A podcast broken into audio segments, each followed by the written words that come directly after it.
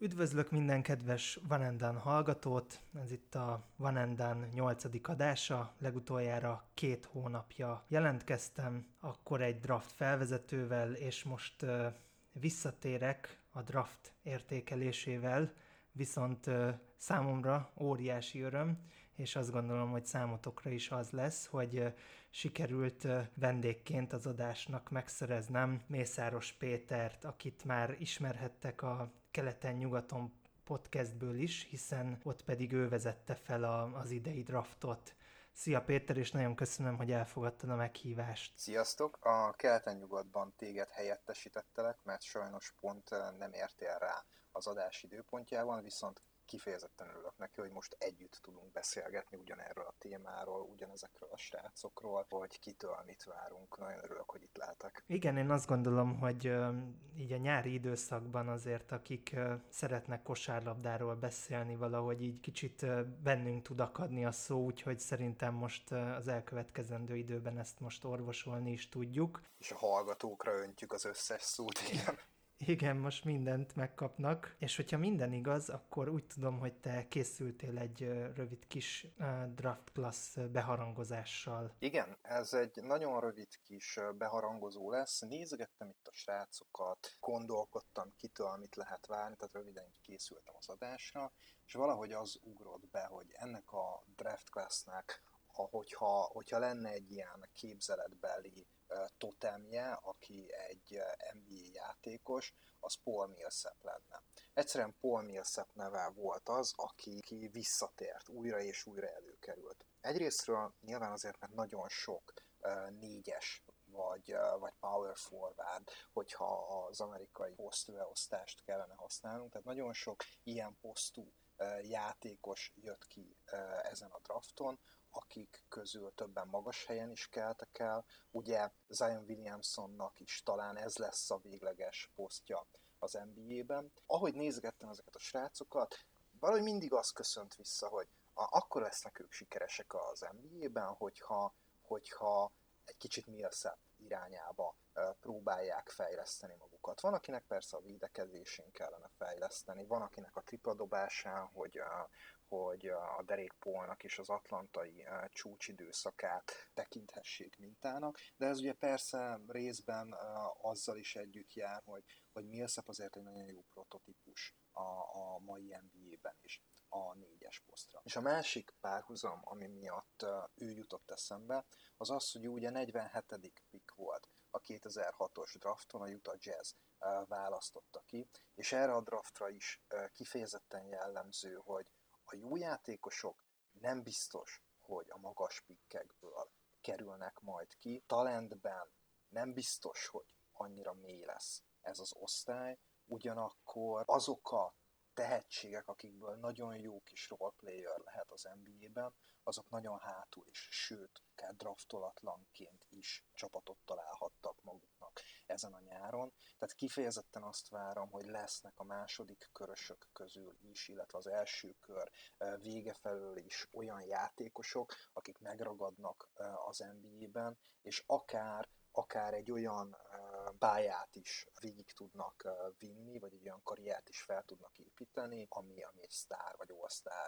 státuszt is eredményeznek. És a harmadik párhuzam, ami miatt ismét Paul Millsap neve ugrott be, hogy bár megvannak ezen a drafton is azok a játékosok, akik lelkesítőek, akik igazi sztár karakterek és húzó neveitnek a majdani csapatuknak, de mégsem feltétlenül ezt tartom jellemzőnek, hanem sokkal inkább azt, hogy ilyen kevésbé szexi, vagy kevésbé, kevésbé uh, sztár uh, kaliberű játékosokból lesz nagyon jó, nagyon jó rotációtag, vagy akár nagyon hasznos játékos. Körülbelül ez lenne így a, a rövid bevezetőm, és nagyon kíváncsi vagyok a, a reakcióidra, mert ugye ezt nem próbáltuk el előre, ezt most töltöttem a te nyakadba is.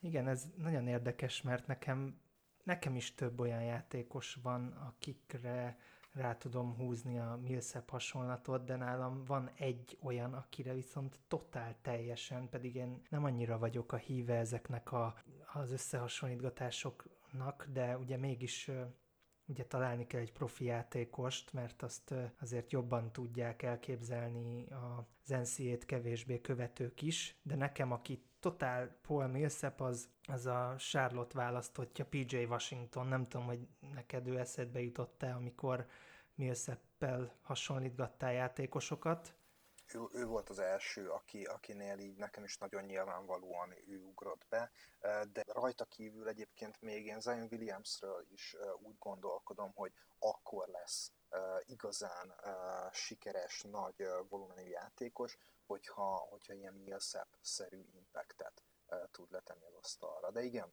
PJ Washington, ő a, ő a prototípus ebből a szempontból szerintem is. Igen, mert ő úgy volt húzó ember, hogy hogy azért kicsit így a radar alatt, viszont amikor ő, ő megsérült, akkor a kentucky elég gyengén ment a szezon, és nagyon várták vissza a March Madness-re, és akkor tudtak igazán jól muzsikálni, amikor PJ Washington elől és hátul is megadta a, csapatnak a, a gerincét, de, de azt is egyébként abszolút abban is egyet tudok érteni, hogy nem feltétlenül a magas pikkek lesznek a, legnagyobb sztárok. Ugye ezt a, a draftosztályt mindenki úgy harangozta be, hogy van az első három, és utána egy óriási talent esés, viszont én azt gondolom, hogy simán benne van az is, hogy mondjuk 4-től 10-ig lesz a legjobb NBA karriert befutó játékos, vagy esetleg még lejjebb.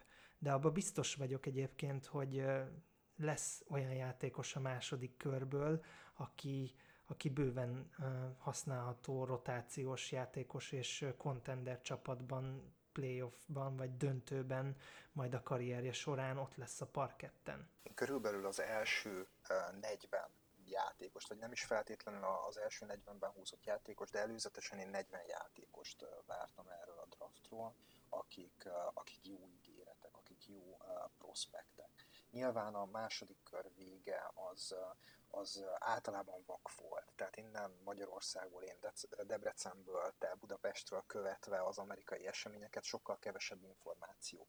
Még ebben a mai globalizált világban is jóval kevesebb információ áll a rendelkezésünkre, hogy megállapítsuk ezekről a játékosokról a valós képességeiket, de ez már szerintem egy igen magas szám egy drafton. És persze nem, ez nem egy top loaded draft, tehát nem az első uh, tízben vagy a lotteryben elkelt uh, játékosok tehetségéről beszélve, de olyan mély roleplayer potenciál van uh, nagyon sok játékosban, ami uh, biztosíthatja nekik, hogy megragadnak ebben a ligában. Nekem egy-két kedvencem draftolatlan maradt, azóta persze szerződést kaptak ők is, tehát olyan játékosokról is szeretnék ma beszélni egy-egy csapatnál, akik, akik Summer League-ben tűntek csak fel az NBA radarján. Én is azt gondolom, hogy lesz undrafted tehetség is. Én azt gondolom, hogy, hogy bele is vághatnánk a, az osztálynak az elemzésébe, és szerintem nem lenne baj, hogyha esetleg a, az NBA csapatnak a, a draftjáról is elmondanánk a véleményünket, hogy, hogy jó húzásnak tartjuk-e ezeket a játékosokat, vagy nem. Ugye mi, mi úgy beszéltük meg előzetesen Péterrel, hogy, hogy névsorrendben, tehát ABC sorrendben fogunk végigmenni a csapatokon, nem pedig kezdeném is az Atlanta Hawks-szal, ugye értelemszerűen, akik a negyedik helyen DeAndre Huntert választották ki Virginia Egyetemről, ugye ő egy friss bajnok, a tizedik helyen Cam Redist, illetve a második körben egy szerintem ígéretes védőcenter prospektet, Bruno Fernandot. Úgyhogy Péter, nekem az lenne az első kérdés, amit az Atlantával kapcsolatban, hogy szerinted megérte nekik felcserélni DeAndre Hunterért, és mit gondolsz erről a három újoncról? Az Atlanta ról olyan hírek jöttek ki a draft előtt, hogy mindenképpen szeretnének centert húzni, és mindenképpen szeretnének egy winget húzni. A prioritásról megoszlottak a vélemények, azt valószínűsítette sok szakíró, hogy Hunter és Redis a két kiszemelt, de hogy ki lehet az, aki mellé leteszik a voksukat, az, az nem volt biztos, és ugye Jackson Hayes nevét kapcsolták még nagyon sokan az Atlantához, ugye a nyolcadik tizedik pikkel.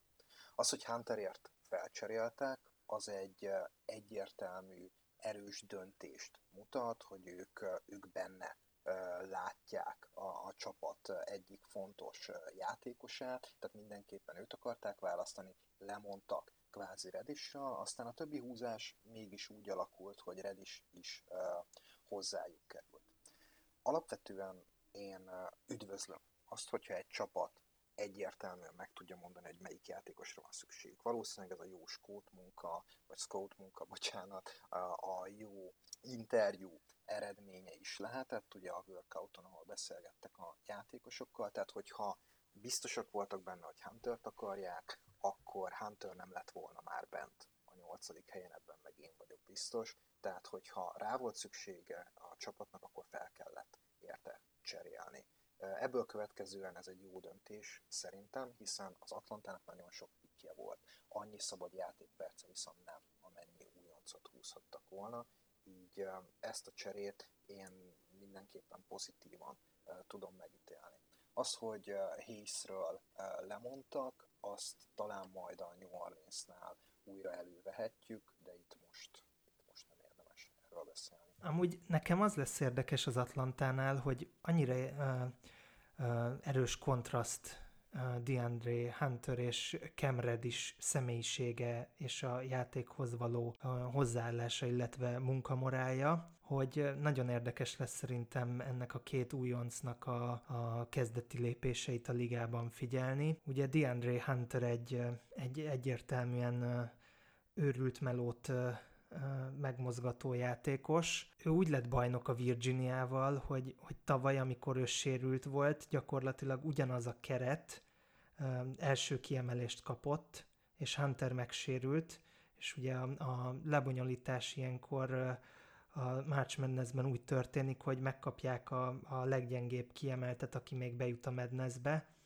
és velük kell megmérkőzni egy ilyen felvezető mérkőzésen, de itt osztálykülönbségek vannak általában a csapatok között, és a, a liga történetében először fordult elő az, hogy első kiemelt kikapott a 16. kiemeltől, és óriási szégyen volt ez a Virginiának, és innen ebből a mentális pokolból tudtak visszajönni, és idén szintén első kiemeltek voltak, és rezgett a léc megint a 16. ellen, de most ott volt DeAndre Hunter, és ő a kezébe vette az irányítást, és átlendítette a csapatot, és ezek után tudtak végső bajnokok lenni, szóval Hunterről abszolút el lehet mondani, hogy egy, egy nyertes típus, míg, míg Redis pedig egy virtuóz lehet, de nála azért szerintem a munkához való hozzáállása, illetve a, a lélektani stabilitás azért kérdőjeles lehet. Azon gondolkodtam így, hogy ha, most is, ahogy hallgattalak, meg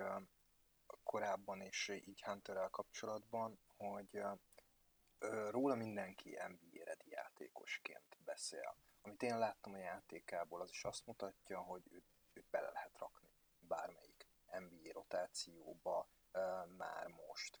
Nála plafon lehet kérdéses, hogy, hogy milyen, milyen játékerő is rejtőzhet benne, tehát megmarad egy ilyen Luol szerű ne, éppen nem sztár, de nagyon hasznos második vagy harmadik opcióként, vagy pedig lehet-e esetleg több akinek a neve nekem eszembe jutott vele kapcsolatban, kifejezetten az egyetemi éveivel összevetve, ez mondjuk itt túlzás, hiszen Kawhi Leonard az NCAA-ben ilyen impactet soha nem tett le az asztalra, viszont amikor ő az NBA-be került, tőle is valami ilyesmit vártunk, hogy, hogy egy ilyen jól védekező, hogyha, hogyha megtanul dobni, akkor, akkor egy hasznos 3 játékos lehet, és Popovics hozta ki belőle azt az állatot, aki, aki most a Torontónak bajnoki címet nyert. De elképzelhetően tartod, hogy Hunterben lehet ekkora potenciál, vagy lehet belőle egy ilyesmi játékos? Hát kicsit megfogtál, de nem szeretnék vele kapcsolatban negatív lenni, de én azt gondolom, hogy az Atlanta nem is várja el tőle azt, hogy ekkora potenciál legyen benne.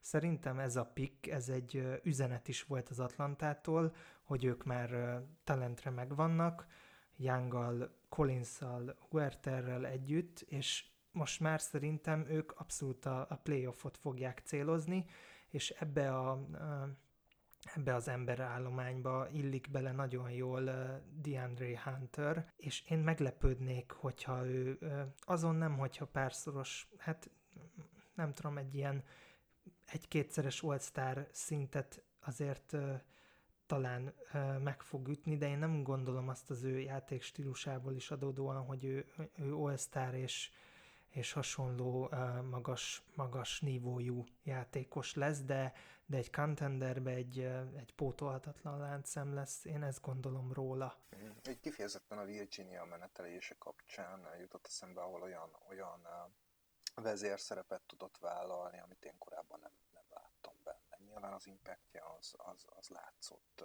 már korábban és tavalyi szezonban is, de hogy, hogy ténylegesen vezér tud lenni, az, az mint hogyha most megcsillantotta volna. Igen, ez abszolút jogos. Mindenesetre nem akartam én sem nagy elvárásokat megfogalmazni vele kapcsolatban, csak ez is egy, egy olyan párhuzam, ami, ami szerintem érdekes lehet. Hát Kemred is, ő, ő egy, egy hatalmas enigma, viszont a Hawksnak megvan az ideje, és uh, ideje arra, hogy kivárja, hogy mi lesz belőle, illetve mm, igazából az, az emberanyaga is megvan, hogyha, hogyha semmi, azt is el tudják viselni, hogy egy tizedik pikket uh, égettek el arra, hogy egy high upside játékossal uh, próbálkozzanak. Én egyelőre Redisben ennyit látok. Aztán, hogy, uh, hogy, hogy mennyi mutatkozik meg ebből az NBA-ben, az nagyon nagy mértékben fog múlni az atlantai fejlesztő csapat munkáján, illetve az ottani kultúrán. Igen, én is ezt gondolom, hogy a tizedik helyen Redis draftolása az egy no-brainer választás volt, és nekem az a véleményem róla, hogy benne az egész uh, klassz egyik legnagyobb potenciálja rejtőzik, mert amikor neki megy és elkapja a fonalat, akkor, akkor ő egy virtuóz, tehát olyan, olyan dolgokat tudott megcsillogtatni egyetemi parketten, amit én profiktól látok az NBA-ben, tehát olyan kecsesen dobta be mindenféle izzadságszag nélkül a tripláit, úgy vitte át a gyűrű alatt a, a, az ittszereket, hogy úszott a levegőben, méghozzá teljesen olyan könnyedséggel, mint a, a fiatal Kobe Bryant. Szóval én, ha nem lenne ilyen ennyire hullámzó az ő teljesítménye, akkor szerintem ő bőven a top 3-ba is elkelhetett volna, de ahogy te is mondtad, a tizedik helyen rajta abszolút megérte őt választani, hiszen megvárhatja az Atlanta, és esetleg később egy, egy eszet is lehet belőle. És nem tudom, hogy a 34-es helyen kiválasztott Bruno Fernandóról hogy vélekedsz, hogy ő is esetleg percekhez juthat-e, vagy majd ő későbbi prospekt, és most a G-ligában fogják pihentetni vajon? Hát Bruno Fernandóról azért nem ejtettem eddig szót, mert róla mindenképpen külön kell beszélni. Tehát ő egyértelműen más elvárásokkal találkozhat, mint akár Cameron és akár DeAndre Hunter.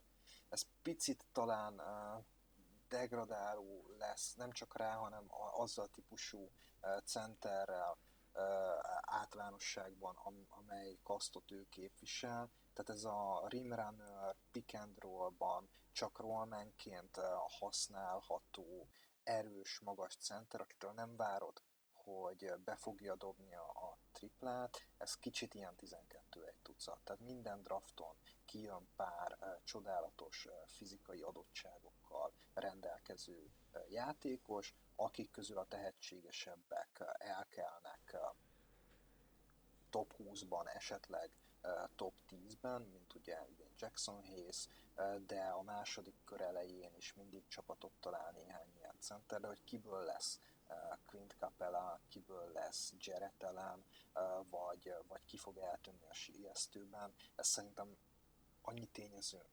múlik, hogy, hogy ezt innen Magyarországról nem fogjuk tudni megmondani. Bruno Fernando egy, egy félisten testével rendelkezik, egy modernkori Karl hatást vált ki az emberből, de hogy mire tudja használni ezt a testet, ez annyi pszichológiai tényezőn, munkamorálon fog múlni, akár kultúrán, amely csapatba bekerül az ottani, az ottani fejlesztő csapaton, hogy, hogy én vele kapcsolatban semmilyen jóslásban nem mernék bocsátkozni. Ami betalán mégis, az az, hogyha, hogyha Hunter is és Redis is uh, perceket fog kapni, az valószínűleg uh, hármas, négyes uh, poszton kerül elő. Ugye Kevin Hurter is itt van az Atlantában, aki mondjuk a kettes posztot megoldja, és akkor John Collinsnak nem nagyon marad más hely, mint center. Én most ezt látom valószínűleg, hogy John Collins lesz az első számú center ebben a csapatban, és Alex Lamb a, a második, ugye Damien Jones van még center poszton a rotációban, úgyhogy az a kérdés, hogy jones meg tud-e küzdeni a harmadik center pozíciójáért Bruno Fernando, illetve hát mindenképpen meg tud küzdeni, de hogy mi lesz ennek a küzdelemnek a, a, a kimenetele, az valószínűleg az edzőtábor után fog eldőlni.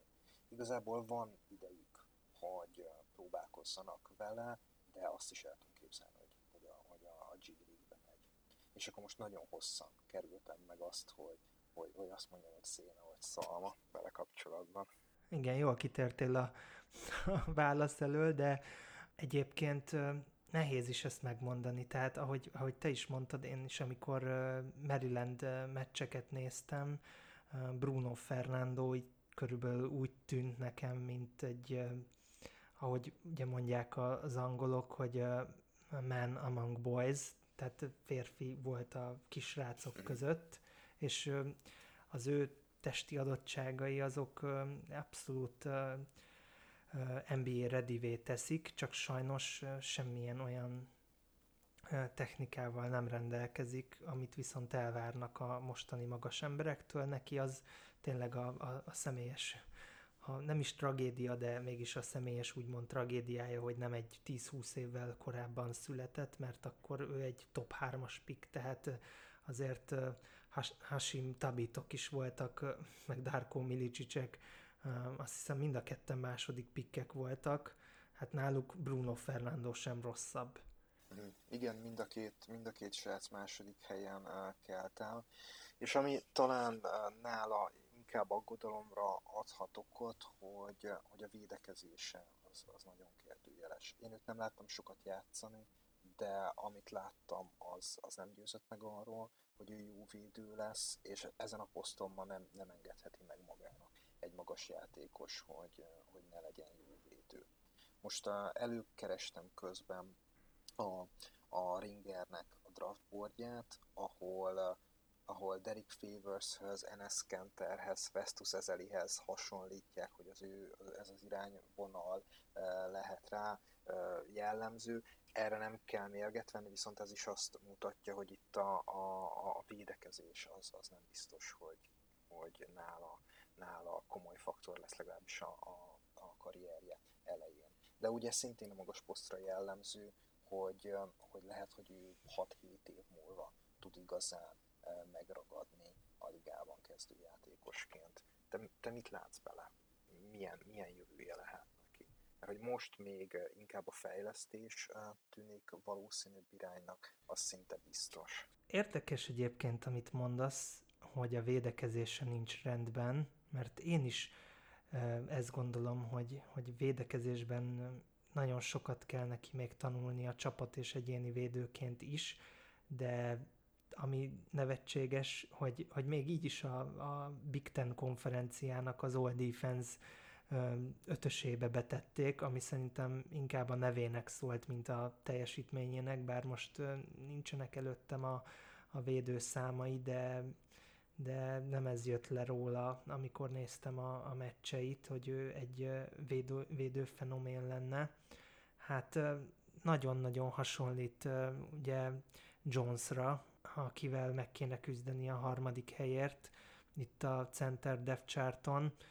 Szerintem őt idén nem nagyon fogjuk látni, hogyha hogyha nem lesznek sérülések az Atlantában. Maximum akkor tényleg, hogyha vagy nagyon elúszott a szezonjuk, vagy, vagy nagyon megsérülnek előtte az emberek. Szerintem 34. helyen őt el lehetett egyébként vinni.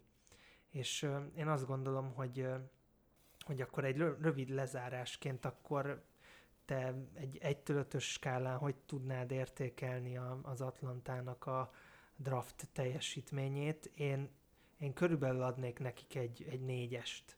Annyit azért megérdemelnek szerintem. Uh-huh. ha abban egyetértünk, hogy 34. helyen szerintem pick volt Bruno Fernando, itt már meg lehet próbálkozni ilyen prospektekkel. Mm, én kevésbé vagyok szigorú az Atlantával, én ötöst adnék nekik, mégpedig azért, mert, mert, mert nem követtek el semmilyen hibát, észszerű döntéseket hoztak, ezek, ezek a döntések szerintem rendben vannak, én nem, nem vagyok szigorú, ez, ez nálam megér egy ötöst. Hát mondjuk, hogyha, hogyha azt vesszük, hogy, hogy valaki iszonyat meglepőt húz, az csillagos ötös kategória, de ez, ez majd valószínűleg a végére fog kialakulni, hogy körül egységesítjük a, ezt az értékelési rendszert, de, de akkor maradjunk ennyiben, hogy nem kiugró, semmi kiemelkedő, de, de jól csináltak mindent. Én megmondom őszintén, hogy azért adtam ezt az egy pont levonást, mert hogyha ez a Redis projekt be fog sülni, akkor én, én nagyon tudtam volna hozzájuk vizionálni hozzájuk is az egyik nagy kedvencemet, Brandon Clarkot, mert ő totálisan jól illett volna ebbe a csapatba. De hát szerintem, majd meglátjuk. Szerintem tizedik helyen ki kellett húzni Redist. Tehát, hogyha, hogyha, hogyha nem jön be az ő, az ő NBA pályafutása nem, nem hozza ki magából azt az elképesztő potenciált, akkor is meg kellett próbálni egy tizedik pikkel. Még akkor is, ha én is nagyon szeretem Clarkot, és fogunk is róla még beszélni. Igen, és hogyha jól tudom, akkor te Boston szimpatizáns vagy. Igen, én. Úgyhogy akkor meg is kérnélek, hogy, hogy akkor a Boston választásait te vezest fel, légy szíves. Köszönöm szépen a lehetőséget. A Boston Celtics a 14. pikkel Romeo Langfordot húzta ki az Indiana Egyetemről, a 22. pikkel Grant Williams-t a Tennessee Egyetemről, a 33. pikkel Carson Edwards lett Bostoni a Purdue-ról, az 51. pikkel Tremont Waters a Louisiana Egyetemről, és két undrafted játékos nevét is felírtam, még ide a rookie classhez. Egyrésztről Max Strass nevét, aki, aki two szerződést kapott, és hát a mindenki által unásig ismert Taco volt, aki egyenlőre még csak ilyen ideiglenes exhibitten uh, szerződéssel rendelkezik, de, de róla szerintem kell beszélni a Boston kapcsán. Ha még, ha még beszélek röviden a kedvenc csapatomról, itt ugye azt érdemes uh, kontextusba helyezni, hogy nagyon sok pikje volt a Bostonnak, és a top pikjeit uh, nem cserélte a Danny Ainge, viszont mégis volt némi mozgás, ugye a 20. helyről cseréltünk le, és, és ezért második körösöket, illetve tovább cserélt pikkeket kaptunk, és tulajdonképpen Carson Edwards és egy jövőbeli pick lett a, a 20. a 20. pickünkből. És a 20. helyen, ha jól emlékszem, akkor a Fili választott ez, ezután, ugye? Igen, Matty Stybelt. Matty Stybelt. Így van. Róla is fogunk majd beszélni, viszont először szerintem kezdjük Langforddal. Nyilván ő itt a legmagasabb pick, és az ő esetében sok kérdés felmerülhet, hogy érdemes volt-e 14. pickként kihúzni. Amikor néztem a draftot, én a 13.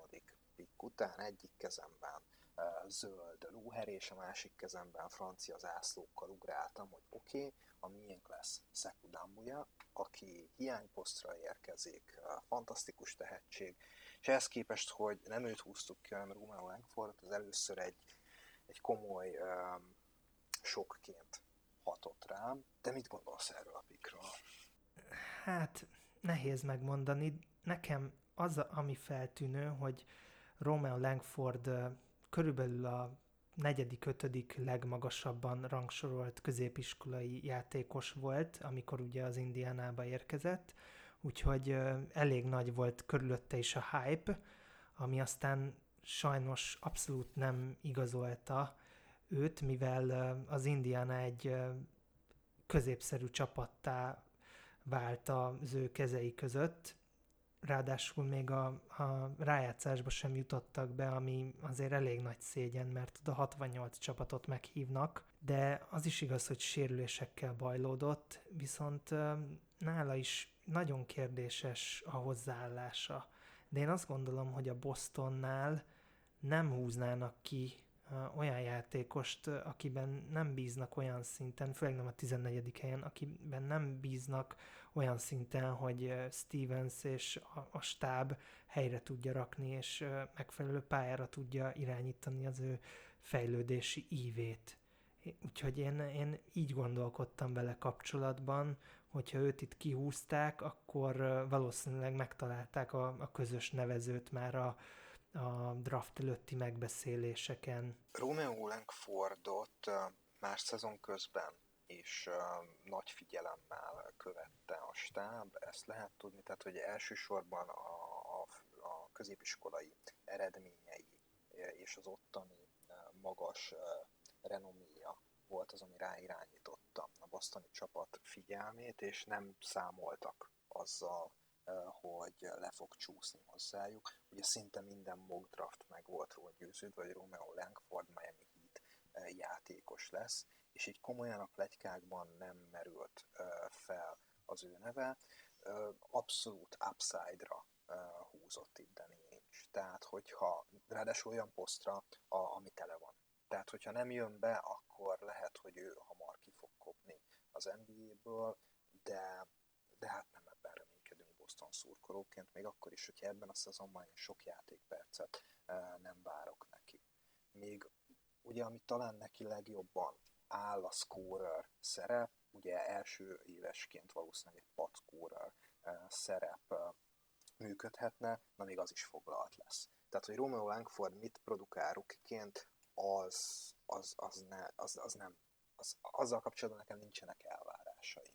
Nála egyértelműen négy éves intervallumban kell majd megítélni, hogy, hogy jó pik volt-e vagy sem, akár úgy, hogy egy hasznos játékos lesz belőle, ne adj Isten egy sztárjátékos, hiszen ő ebben a classben abszolút abba a, a kasztba tartozik, aki, aki leginkább ez a boomer bust prospect. Tehát vagy ténylegesen sztár lesz belőle, és, és maga, komoly szerepet tud vállalni, vagy egyáltalán nem ragad meg az NBA-ben, azt az ő esetében egyáltalán nem látom, hogy majd egy, egy jó role player lesz. Egyszerűen ilyen, ilyen, ilyen skilljei nincsenek. Ugye jók a fizikai adottságai, de nem kiemelkedő védő.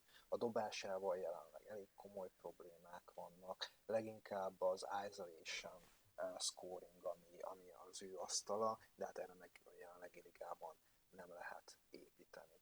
Úgyhogy türelmes vagyok vele, talán ez a, ez a legfontosabb megfogalmazás. És Boston szurkolóként téged meglepne, vagy nem lepne meg, hogyha például Carson Edwards többet játszana, de még lehet, hogy Grant Williams is többet játszana, mint mondjuk Langford. Ez neked meglepő lenne, vagy nem annyira? Egészen biztos vagyok benne, hogy mind a ketten többet fognak játszani, mint Langford. Tehát, hogy ez nem, hogy az lenne meglepő, hogyha, hogyha Langford többet tudna játszani bármelyiküknél a következő szezonban. Ő szerintem abszolút hosszú távú most így próbáltam visszaidézni a nyári mozgások után, hogy, hogy milyen a keltáknak a kettes-hármas rotációja, és ugye Tatum, Brown és Smart jutott így eszembe. Van esetleg, aki még itt beelőzi Langfordot? Hát hogy ne. Gordon Hayward, aki, aki szintén fog kettes poszton is játszani, úgyhogy itt egészen konkrétan logjam van. Brad Vanamaker vagy Tremont Waters is lehet, hogy fog kettesben játszani. Róluk nem vagyok meggyőződve, hogy megelőzik Langfordot, de ugye Waters is végigjátszotta a Summer League-et, komoly szerepe volt. Vanamaker, ő, ő nem fiatal, nem is lesz igazán komoly szerepe soha az NBA-ben, de mégiscsak itt tartottuk. Tehát, hogyha, hogyha nem kapott volna olyan ígéretet, hogy, hogy, hogy játszani is fog, akkor valószínűleg ő visszament volna Európába. Tehát, hogy ez is, ez is aggodalomra adhat ilyen számú Tehát Langfordnál az sem lenne kifejezetten meglepő, hogyha ő, ő, ő G League-ben játszaná le a szezon nagy részét. Ott nézzük meg, hogy, hogy mire is képes, hiába volt letörő. Igen, és ha jól emlékszem, akkor annó ti húztátok ki a Kentucky-ról James Youngot, és nekem annyira Langford James Youngra hasonlít, ugye, aki nem tudott megragadni nálatok egyáltalán.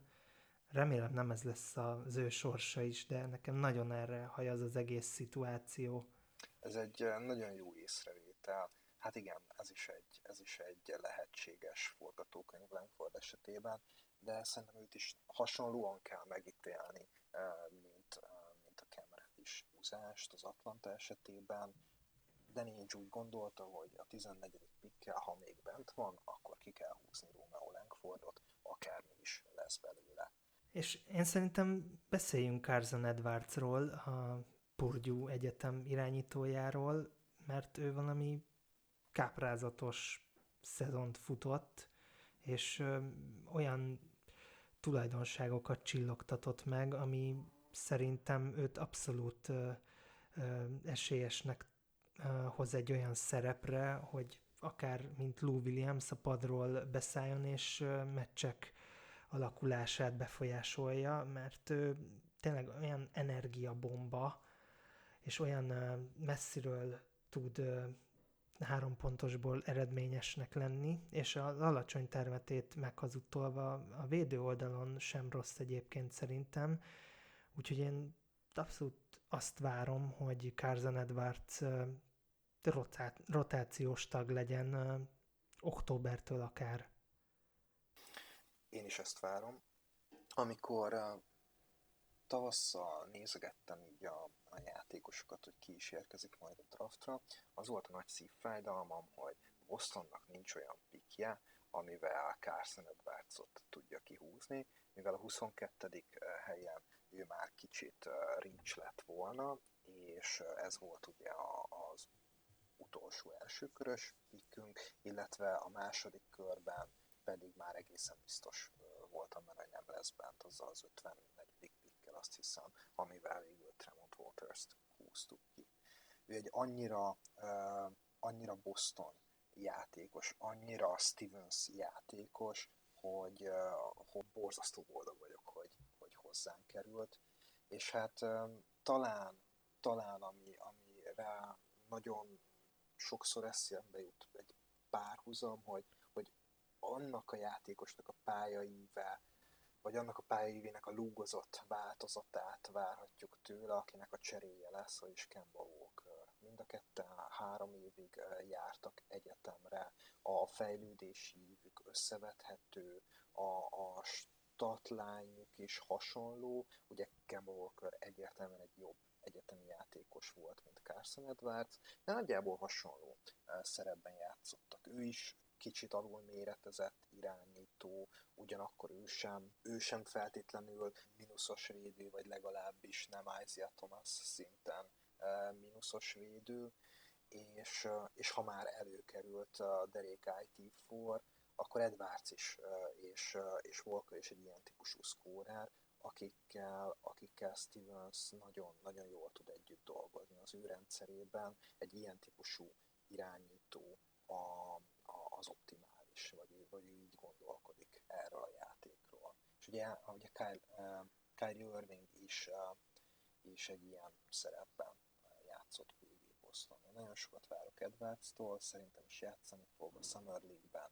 Nagyon jól szerepelt, elsősorban ilyen scoring punchként padról, nagyon jó a dobása, eszméletlenül gyors az a release, ahogy elengedi a labdát, tehát minden adott, hogy ő egy, egy sikeres NBA játékos legyen, noha valószínűleg ő hatodik ember fog maradni a pályafutása során. Igen, és szerintem ami még nektek jól jöhet, hogy Edwards bármelyik pillanatban meg tudja csinálni magának a helyzetet, ami szerintem tavaly egy kicsit hiányzott örvinget leszámítva tőletek, hogy valaki a saját helyzet, dobó helyzetét kialakítsa könnyedén. Igen, igen. És tehát nem, nem csak a saját dobóhelyzet, hanem az a tripla, ami neki van, az, hogy, az, hogy lát a pályán, ugye a csereirányító szerep az, az, tehát nem volt olyan dedikált csereirányító, mint most Edwards lehet. Smart is játszott azon a poszton, ugye Rozsier nek olyan szezonja volt, amilyen, tehát ő nem tudta betölteni ezt a szerepet, tehát pont egy Edwards típusú játékos hiányzott már tavaly is ebből a csapatból. És mit vársz Grant Williams-től? Ő pedig szerintem egy, egy szürke eminenciás lehet, egy jó értelemben vett uh, szürke eminenciás lehet nálatok, amit azért zabál a bosztoni közönség, hogyha jól gondolom. Lehet, hogy gyököt kell vonni abból, amit mondok, mert Grant Williamsbe én szerelmes vagyok, már úgy, ahogy férfi-férfiba lehet, és várom, várom, hogy legalább a messzáma kiderüljön, vagy a végleges messzáma, hogy, hogy rendelhessek meszt akár, tehát hogy ilyen szinten, bár mondjuk most nyilván túloztam, mert még nem néztem meg, hogy hanyas messzáma lett. Tehát, hogy ez, ez, ez volt a túlzás rész, de ő, ő nagyon szép pályafutást futhat be Bostonban. Ugye először is azt kell róla tudni, hogy ő a családban megörökölte a, a Celtic szurkolást. Tehát nekem a nagyapja hatalmas Boston drukker volt, és ő úgy nőtt fel, úgy ismerkedett meg a kosárlabdával, hogy, hogy a Boston Celtics volt számára a, a, a, a kedvenc, a minta, a családi örökség, a minden. És az, hogy, az, hogy őt kihúzta a Celtics a drafton, az, az neki hatalmas tehát hogy borzasztóan boldog volt ettől, de hát ez bármelyik, bármelyikünk el tudja képzelni, akinek volt ilyen igazi gyerekkori kedvenc csapata, hogy mit érezhetünk, mit érezhetnénk, hogyha ténylegesen játékosaivá válnak e, ennek a csapatnak. Ugye ez már önmagában egy, egy nagy előny vele kapcsolatban. Másrészt az ő személyisége az lehetővé teszi azt, hogy ne csak a pályán legyen igazi glúgáj, hanem az öltözőben is. A Summer League-ben ugye, ahol egy fiatal csapatunk volt, akik nézték a meccseket, azt látották, hogy egy védekezés az úgy nézett ki a Bostoni oldalon, hogy Grant Williams dirigált, hogy ki hova álljon, ki mit csináljon, az ő hangját folyamatosan lehetett hallani. Ugye gyakran a másik oldalon is irányított, tehát ő osztotta a labdákat, noha ő elsősorban ugye védekező tehetség, és ezen túl az öltözőben is ugyanilyen hang Ugye Teco Fall kapcsán nagyon komoly média figyelem övezte a bostoni Summer League csapatot, és több ilyen öltözői videó volt, hogy Teco Fallból próbáltak kiszedni valamilyen információt. Ugye ő nem egy, nem egy harsány fiú, de mégis a, a fizikai mérete miatt szenzáció volt, és nagyon gyakran Grant Williams kezdett el beszélgetni a riporterekkel, az újságírókkal, tehát ő volt az, aki hangadó volt, aki programot szervezett a, a csapattársainak, a fiataloknak, hogy építsék közösen ezt a, ezt a, ezt a barátságot, hangulatot, csapatidentitást. Tehát ő egy olyan figura, aki Bostonban évekre meghatározó játékos lehet, noha valószínűleg sose lesz belőle sztár, hanem egy, lehet, hogy kezdő lesz, de akkor egyértelmű negyedik vagy ötödik opcióként, vagy, vagy egy, egy hasznos rotáció ember a padon, de én, én inkább az előbbit várom, én nagyon, nagyon sokat várok Grant Williams-től.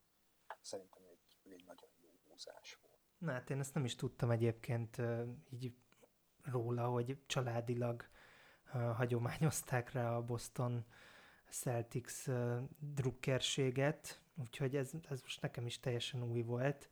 Nekem, ami bele kapcsolatban mindig eszembe jut, hogy őt nem lepődnék meg, ha bekapcsolnám a tévét, és mondjuk egy, nem tudom, Patriots meccsen látnám Titanként. Tehát főleg, amit Admiral Schofield-el csináltak a Tennessee-nél, hát néha ez durva volt nézni, ahogy tényleg amilyen felépítésűek, és nem tudom, hogy gondolom, hogy láttad a, a Summer League-en, amikor Grayson ellennek már nem tudom hányadszorra gurult el a gyógyszere, akkor egy ordas nagyot tudott alattomosan oda csapni Williamsnek, és nekem az volt az érzésem, hogyha ott nem állnak közéjük, akkor ellen már nem éri meg a, az előszezont sem. Hát én annál a jelenetnél inkább azon gondolkodtam, hogy azért nem véletlen, hogy Grayson ellen agya Grant Williams miatt durrant el.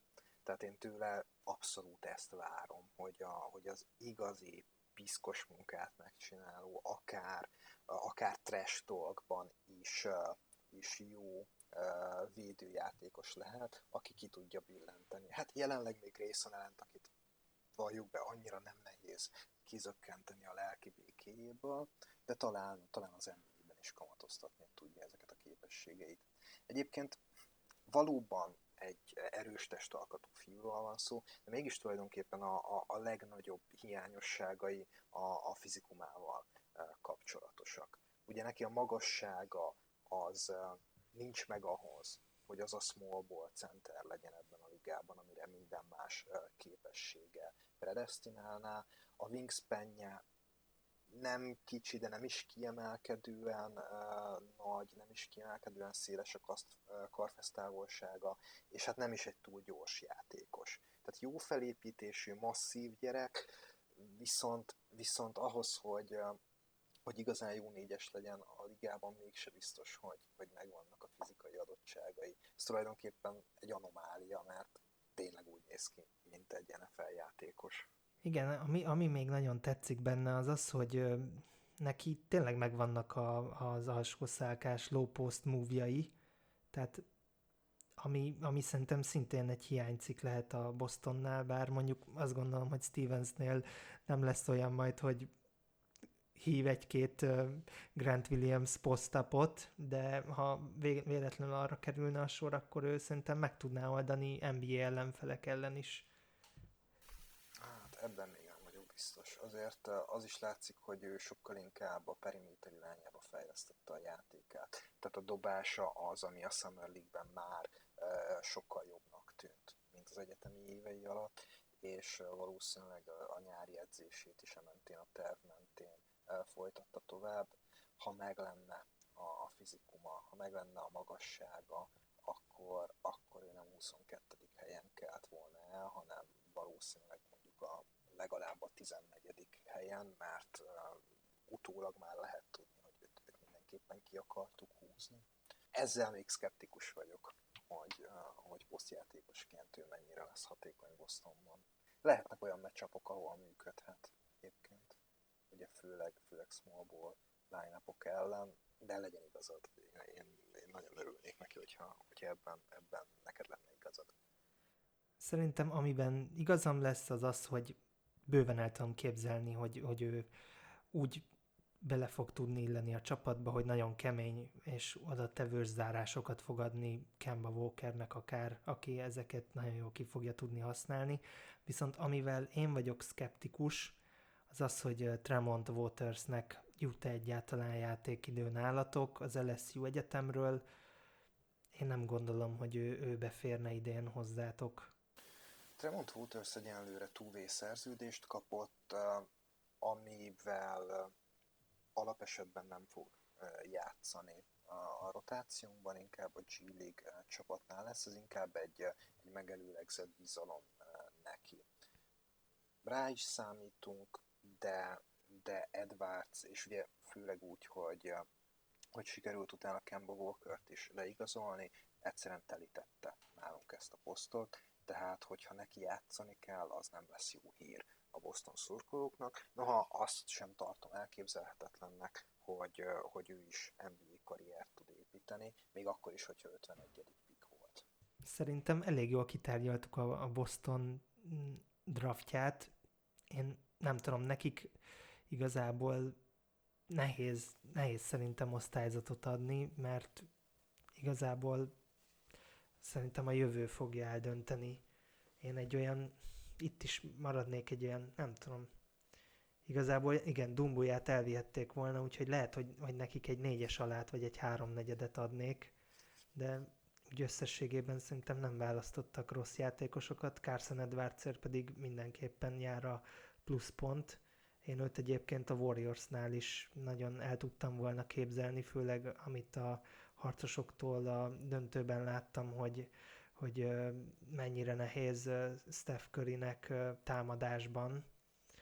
Szóval oda tudtam volna Carson Edwards, de, de a Boston le tudott rácsapni, úgyhogy szerintem nem egy rossz draft. Nagyon jól fogalmazom, tehát Carson Edwardsra le kellett csapni, mert ő a, a mai ligában nagyon sok helyen lenne nagyon hasznos játékos, és ami kiemelkedő kapcsolatban, hogy azonnal. Tehát, hogy, hogy ő a következő szezonban már egy jó csere irányító lehet.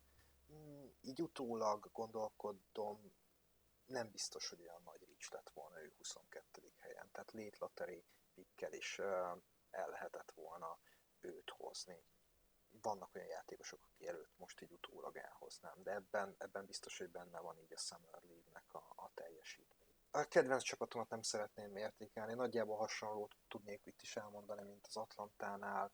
Mm, szerintem, szerintem jól csináltuk, nem, nem nyílt, nem nyíltak ennél jobb opciók.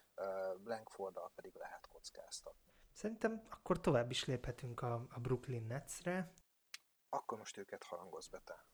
Igen, akkor hát nem lesz nehéz dolgom. A 31. helyen elvitték a Georgiából uh, Nicholas Claxton-t. Ő egy uh, magas ember, 4-es 5-ös posztra, illetve az 56. helyen uh, Jalen Hanset vitték el a UCLA-ből. Szerintem Hans irányítóként uh, nem nagyon fog szerephez jutni idén, én a UCLA-t a tavalyi szezonban nem annyira követtem, nagyon botrányosra sikerült a, az egyetemi szezon, ki is rúgták az edzőjüket, nem is, nem is kerültek be ők sem a, a legjobb 68-ba, úgyhogy nekem Hens radar alatti játékos, viszont Claxton-t jobban figyelget. Még Hensről csak annyit, hogy egyenlőre még nem is kapott szerződést Brooklynban tehát őt idén valószínűleg nem fogjuk látni. Lehet, hogy g még próbálkoznak majd vele, lehet, hogy jövőre kapja meg a szerződését, a draft jogaik megvannak, de ő még most nem, nem kerül be. Én valamiért azt hittem, hogy ő már szerződést kapott, de köszönöm szépen akkor a, a kiegészítést, akkor nem csak nekem volt ezek szerint radar alatt, hanem még a Brooklynnak is ebből a szempontból. Hát lehet, hogy hosszabb távú fejlődést még látnak benne, de, de még most ő nem lesz NBA játékos. Viszont Claxtonról beszéljünk, mert róla érdemes.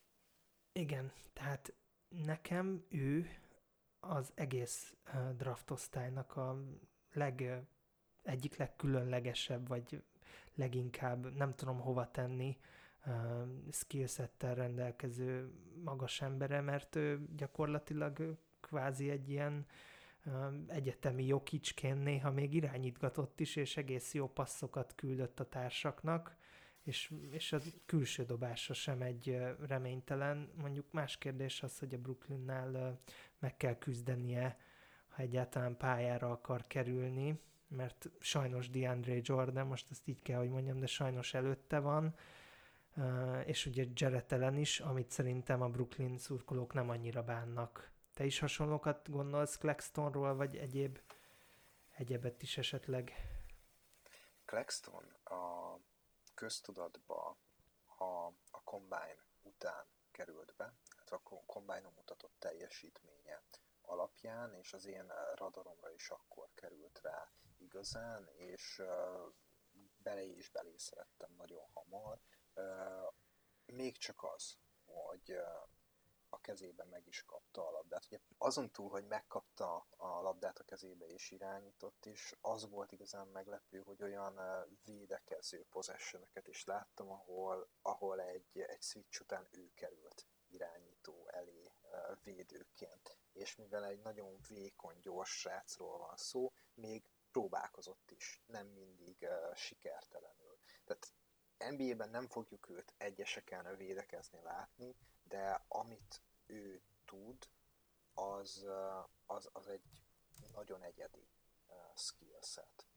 Tehát, hogy ilyen, ilyen játékos nem, nem, nem hiszem, hogy van jelenleg a ligában, és hát nem tudom, hogy mi lesz belőle. Egy nagyon izgalmas uh, prospekt, de lehet, hogy nem is áll uh, neki rosszul az, hogyha, hogyha idén még nem fog játszani DeAndre Jordan és Jared Allen mögött, mert, uh, mert elég nyersnek érzem mindig a játékát.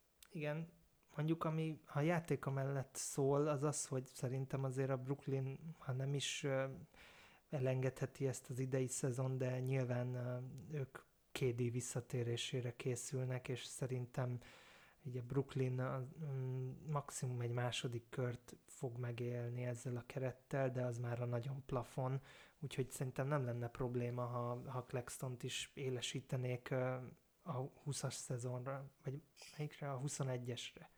Uh-huh. Hát talán azon is múlik az ő játék ideje, hogy a, hogy a triplával hogy halad a nyáron.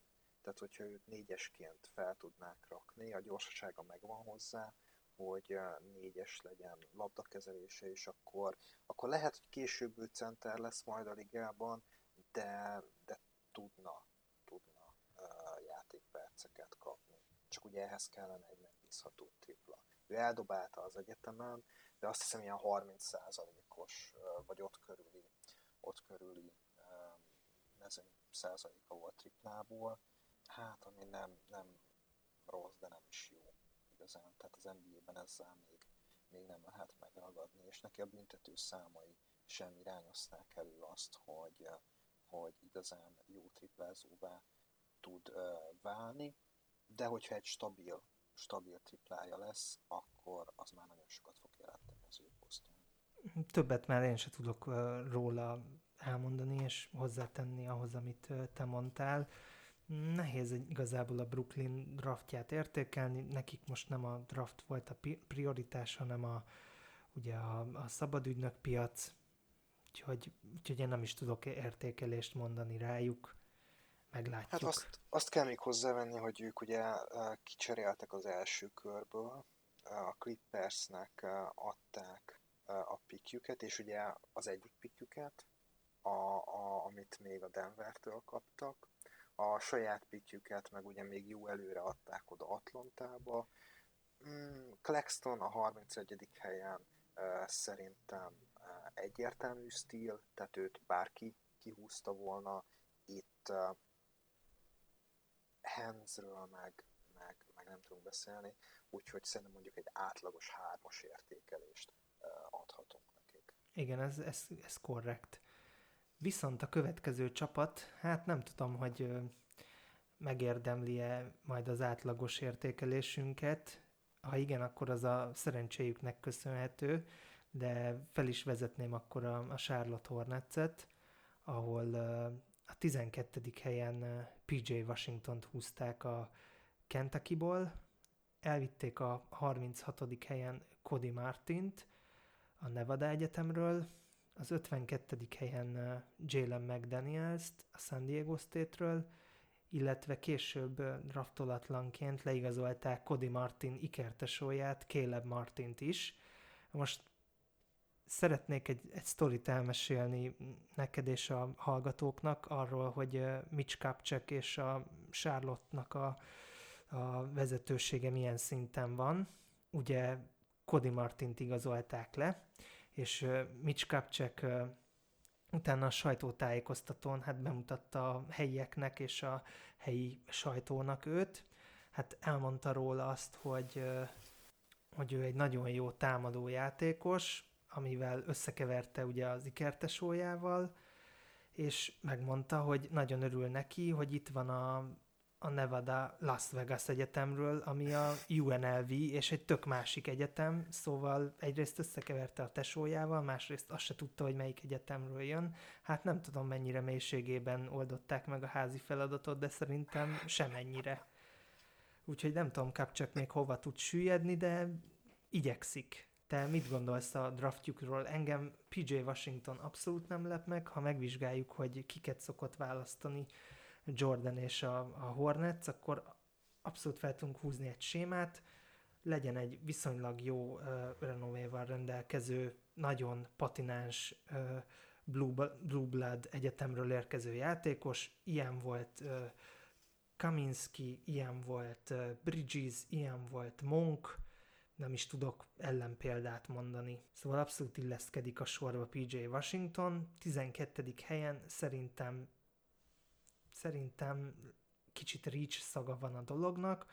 Én, én azt gondolom, hogy PJ Washington egy nagyon jó játékos lesz, de ennek az atomjaira hullott Charlotte Hornetsnek szerintem nagyobb upside rendelkező játékosra kellett volna itt letenni a voksot, például Romeo Langfordra akár. Nem tudom, hogy te, te is így látod ezt a dolgot, vagy, vagy te azért megengedőbb vagy? Amikor Washington-t láttam játszani, akkor uh, tavasszal, főleg ugye a sérülésből visszatérése után, akkor uh, ugye ez a Kentucky ez nem volt egy érdektelen csapat ebben a szezonban, de nekem hallatlanul egyértelműnek tűnt, hogy a pályán a legjobb játékos az P.G. Washington. Annak ellenére, hogy, hogy nem őt figyeltem. Tehát azon is meglepődtem, hogy ő még csak másodéves, hogyha legalább harmadik, de inkább a negyedik szezonját taposnál, akkor jobban tudtam volna kapcsolni azt a képet, amit a pályán látok ahhoz a játékoshoz, aki, aki ilyen teljesen um, unsung hero volt a, a szezon első felében. Úgyhogy én annyira nem érzem Reachnek, szerintem PG Washington egy nagyon jó játékos, és az NBA-be is jól átilleszthető képességekkel. Ugye Paul Millsap nevét már említettük vele kapcsolatban, én őt egy, egy nagyon ígéretes játékosnak gondolom. Ki lehetett volna húzni nagyobb upside-dal rendelkező játékost is, de Washington-t én nézegettem a, a, a Boston miatt is, ugye, hogy a 14. pikkel esetleg ő kerülhetne hozzánk. Szerintem neki körülbelül itt volt a helye a Lateri végén. Most, hogy melyik játékosba ki mennyit lát, egy-két hely eltérés, az szerintem bármikor lehet én őt nem gondolom egy, egy rossz, egy rossz húzásnak. Önmagában én sem, csak azt nem tudom, hogy ő mennyire fog illeni egy, egy ilyen csapatba, mint a Charlotte. Hozzátok a Bostonba tényleg totál jól beépíthető lenne PJ Washington, de egy, egy tényleg ennyire identitását kereső csapatban mennyire illik, mert azért a Kentucky-ban is volt körülötte tehetség azért rendesen. Itt viszont hogyha esetleg nagyobb terheket pakolnak rá, nem tudom, hogy mennyire fog kijönni belőle a tehetsége, vagy pedig mennyire fog elkallódni. Azért Charlotte-ban hajlamosak lezülleszteni az ifjú tehetségeket, azt hiszem ebben megegyezhetünk. Szerintem sem volt túl magas ö, választás, inkább ö, arra gondolok, hogy a Charlotte-nak kicsit nem annyira értem, mert egy ilyen identitását kereső csapatnál meglátjuk, hogy ő mennyire lesz képes kihozni a tehetségét, vagy pedig mennyire fogják őt is lezülleszteni, mint a többi tehetséget, amire hajlamosak azért Charlotte-ban. Talán ami most Washington mellett szólhat, hogy, hogy ugye Kemba Walker pont Bostonba átigazolt, és most, most nem arról van szó, hogy egy playoffért küzdő. Ezt most, ahogy kimondtam, újra kell gondolnom, tehát, hogy, hogy el tudod képzelni, hogy akár a mostani kerettel Jordan nem azt a célt tűzi ki, hogy, hogy hát playoffba kerülni a csapatnak. Ez valahogy, valahogy nem áll rá a szám, hogy ezt így kimondjam, de hát egy ilyen kerettel nyilvánvalóan ez uh, lázálom lenne. Na mindegy, zárjuk be ezt az zárójelet. Hát szerintem a legalsó három csapat között vannak így, így tehetségre, szerintem. Igen, ez könnyen lehet, de hát ugye, ugye Jordan ezt eddig nem volt hajlandó belátni. Minden esetre, hogyha ott lenne Kemba Walker még mindig, és küzdenének a playoffért, akkor egyetértenék veled. Így viszont, hogy ez egy teljesen új, más identitású csapat, így inkább tudom elképzelni, hogy megkapja gyakorlatilag ugyanazt a szerepet, amit a kentucky van. Ami engem leginkább meglepett vele kapcsolatban, hogy ő milyen jó szkóreré vált e, tavaszra, ami egyáltalán nem jellemző az ő játékára, és nem is magától értetődő. Van egy kis posztjátéka, van egy kis triplája, de, de mégis meglepő, hogy, hogy rá szkórerként lehet, lehetett számítani. Hogyha ezt a szerepet tovább tudja vinni, akkor az is lehet, hogy a következő szezonban ő lesz a Charlotte Hornets legjobb játékosa. Ha ezt a nyomást elbírja, akkor, akkor sok minden lehet belőle, ha nem, akkor az valóban erre a nehezebb pályára állítja rá az NBA karrierjét, amit te is felvázoltál. Hát muszáj, muszáj lesz valakire rábízni ezt az első opciót a Hornetsnél, és szerintem nem nagyon adhatják másnak. Bridgesben nincs meg ez a lehetőség, ő egy nagyon jó negyedik, ötödik számú Igen. opció lehet. Mm, Monk is egy tök más jellegű játékos, aki szerintem egy, egy pacskórer, és nem is tudom hirtelen, hogy hát Róziét szerintem nem, hagyjuk, ő, hogyha ő, támadásról is, beszélünk, úgyhogy nem akarom a vérnyomásodat az egekbe Köszönöm. emelni. úgyhogy, úgyhogy tényleg, a, a, ha ez egy mondattal tudnám elintézni, akkor PJ Washington a végső megoldás. És ami érdekes vele kapcsolatban, hogy valahogy a társait jobbá tudja tenni. Úgyhogy lehet, hogy még ez a Charlotte eléri a 30 győzelmet, vagy nem tudom, mi lesz itt. De, de nem számítok sok jóra. Viszont, hogyha megnézzük a későbbi pikkeket, Cody Martin is nekem a, a, a védő vonalat viszi előre, neki dobása abszolút nincsen, viszont egy ilyen jó kis wingjátékos, aki, aki védekezésben szerintem elég sok switchet el tud vinni. Labdavezetése is van, szóval ez is azt jelzi nekem, hogy a védő oldalt erősítenék, viszont az 52-es helyen kiválasztott Jalen McDaniels pedig egy, egy teljesen modern négyes játékos, aki vékonyka, de, de külső dobásra egy, egy négyesnek nagyon jó külső dobása van, szóval ő meg a, a támadó szekciót hivatott erősíteni, szerintem itt minden újoncot bátran ki lehet próbálni, bár úgy látom, hogy itt a listán, amit, amit elküldtél nekem, hogy, hogy neki sincsen még szerződése. Nem, még ő se kapott szerződést, viszont az esetében szerintem nem kell attól félni, hogy elkallódik, ugyanis uh, uh, róla egy ilyen nehezebben előbányászott információ volt, hogy uh, Bolbolhoz vagy Fionduka Bengeléhez hasonlóan neki is van korábbi NBA játékos a rokonságában, Juan Howardnak az unokaöccse, azt hiszem, tehát biztos, hogy nem kerül le a térképről, és meg fogja kapni a maga esélyét. Lehet, hogy még most nem lesz a, a, a rossz terem, de, de később ő, ő meg fogja kapni azt az esélyt. És esetleg a Martin tesókról van-e információd, vagy ugye ők elég idős rukik, talán viszonylag hamar bevethetőek emiatt? Információm nincs, de konteum van. Úgyhogy most mindent tegyetek uh, idézőjelbe.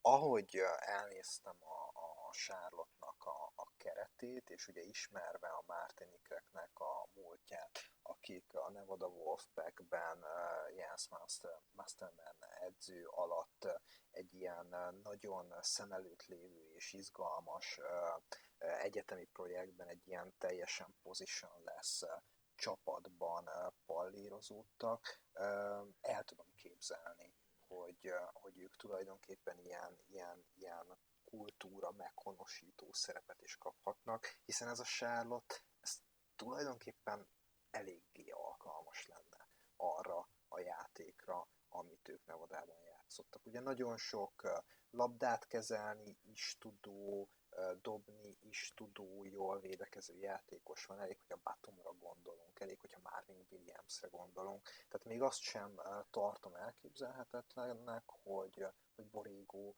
megpróbál egy ilyen Nevadához hasonló játékot kipróbálni az NBA-ben, és akkor nem is biztos, hogy kell olyan hagyományos értelemben vett első számú opció, mint amit ugye Washingtonnak vizionáltunk nem tudom, mire, mit gondolsz erről, mennyire reális, vagy mennyire elképzelhető az én? Na, nekem ez tényleg beindította a fantáziámat, úgyhogy én azt is el tudom képzelni, hogy egy rosszabb rajt után akár a Nevada edzőjét, Eric Musselman is át visszahozhatják az NBA-be, ő ugye a Warriorsnak volt régen a, a vezetőedzője, de a viccet félretéve én teljesen látom ebben a, ebben a lehetőséget, csak hát ugye a Nevadában azért tavaly ez a projekt besült. Tavaly előtt jól nézett ki, de tavaly nagyok voltak az elvárások, és bizony már az első körben csúnyán kiestek a, a Florida ellen.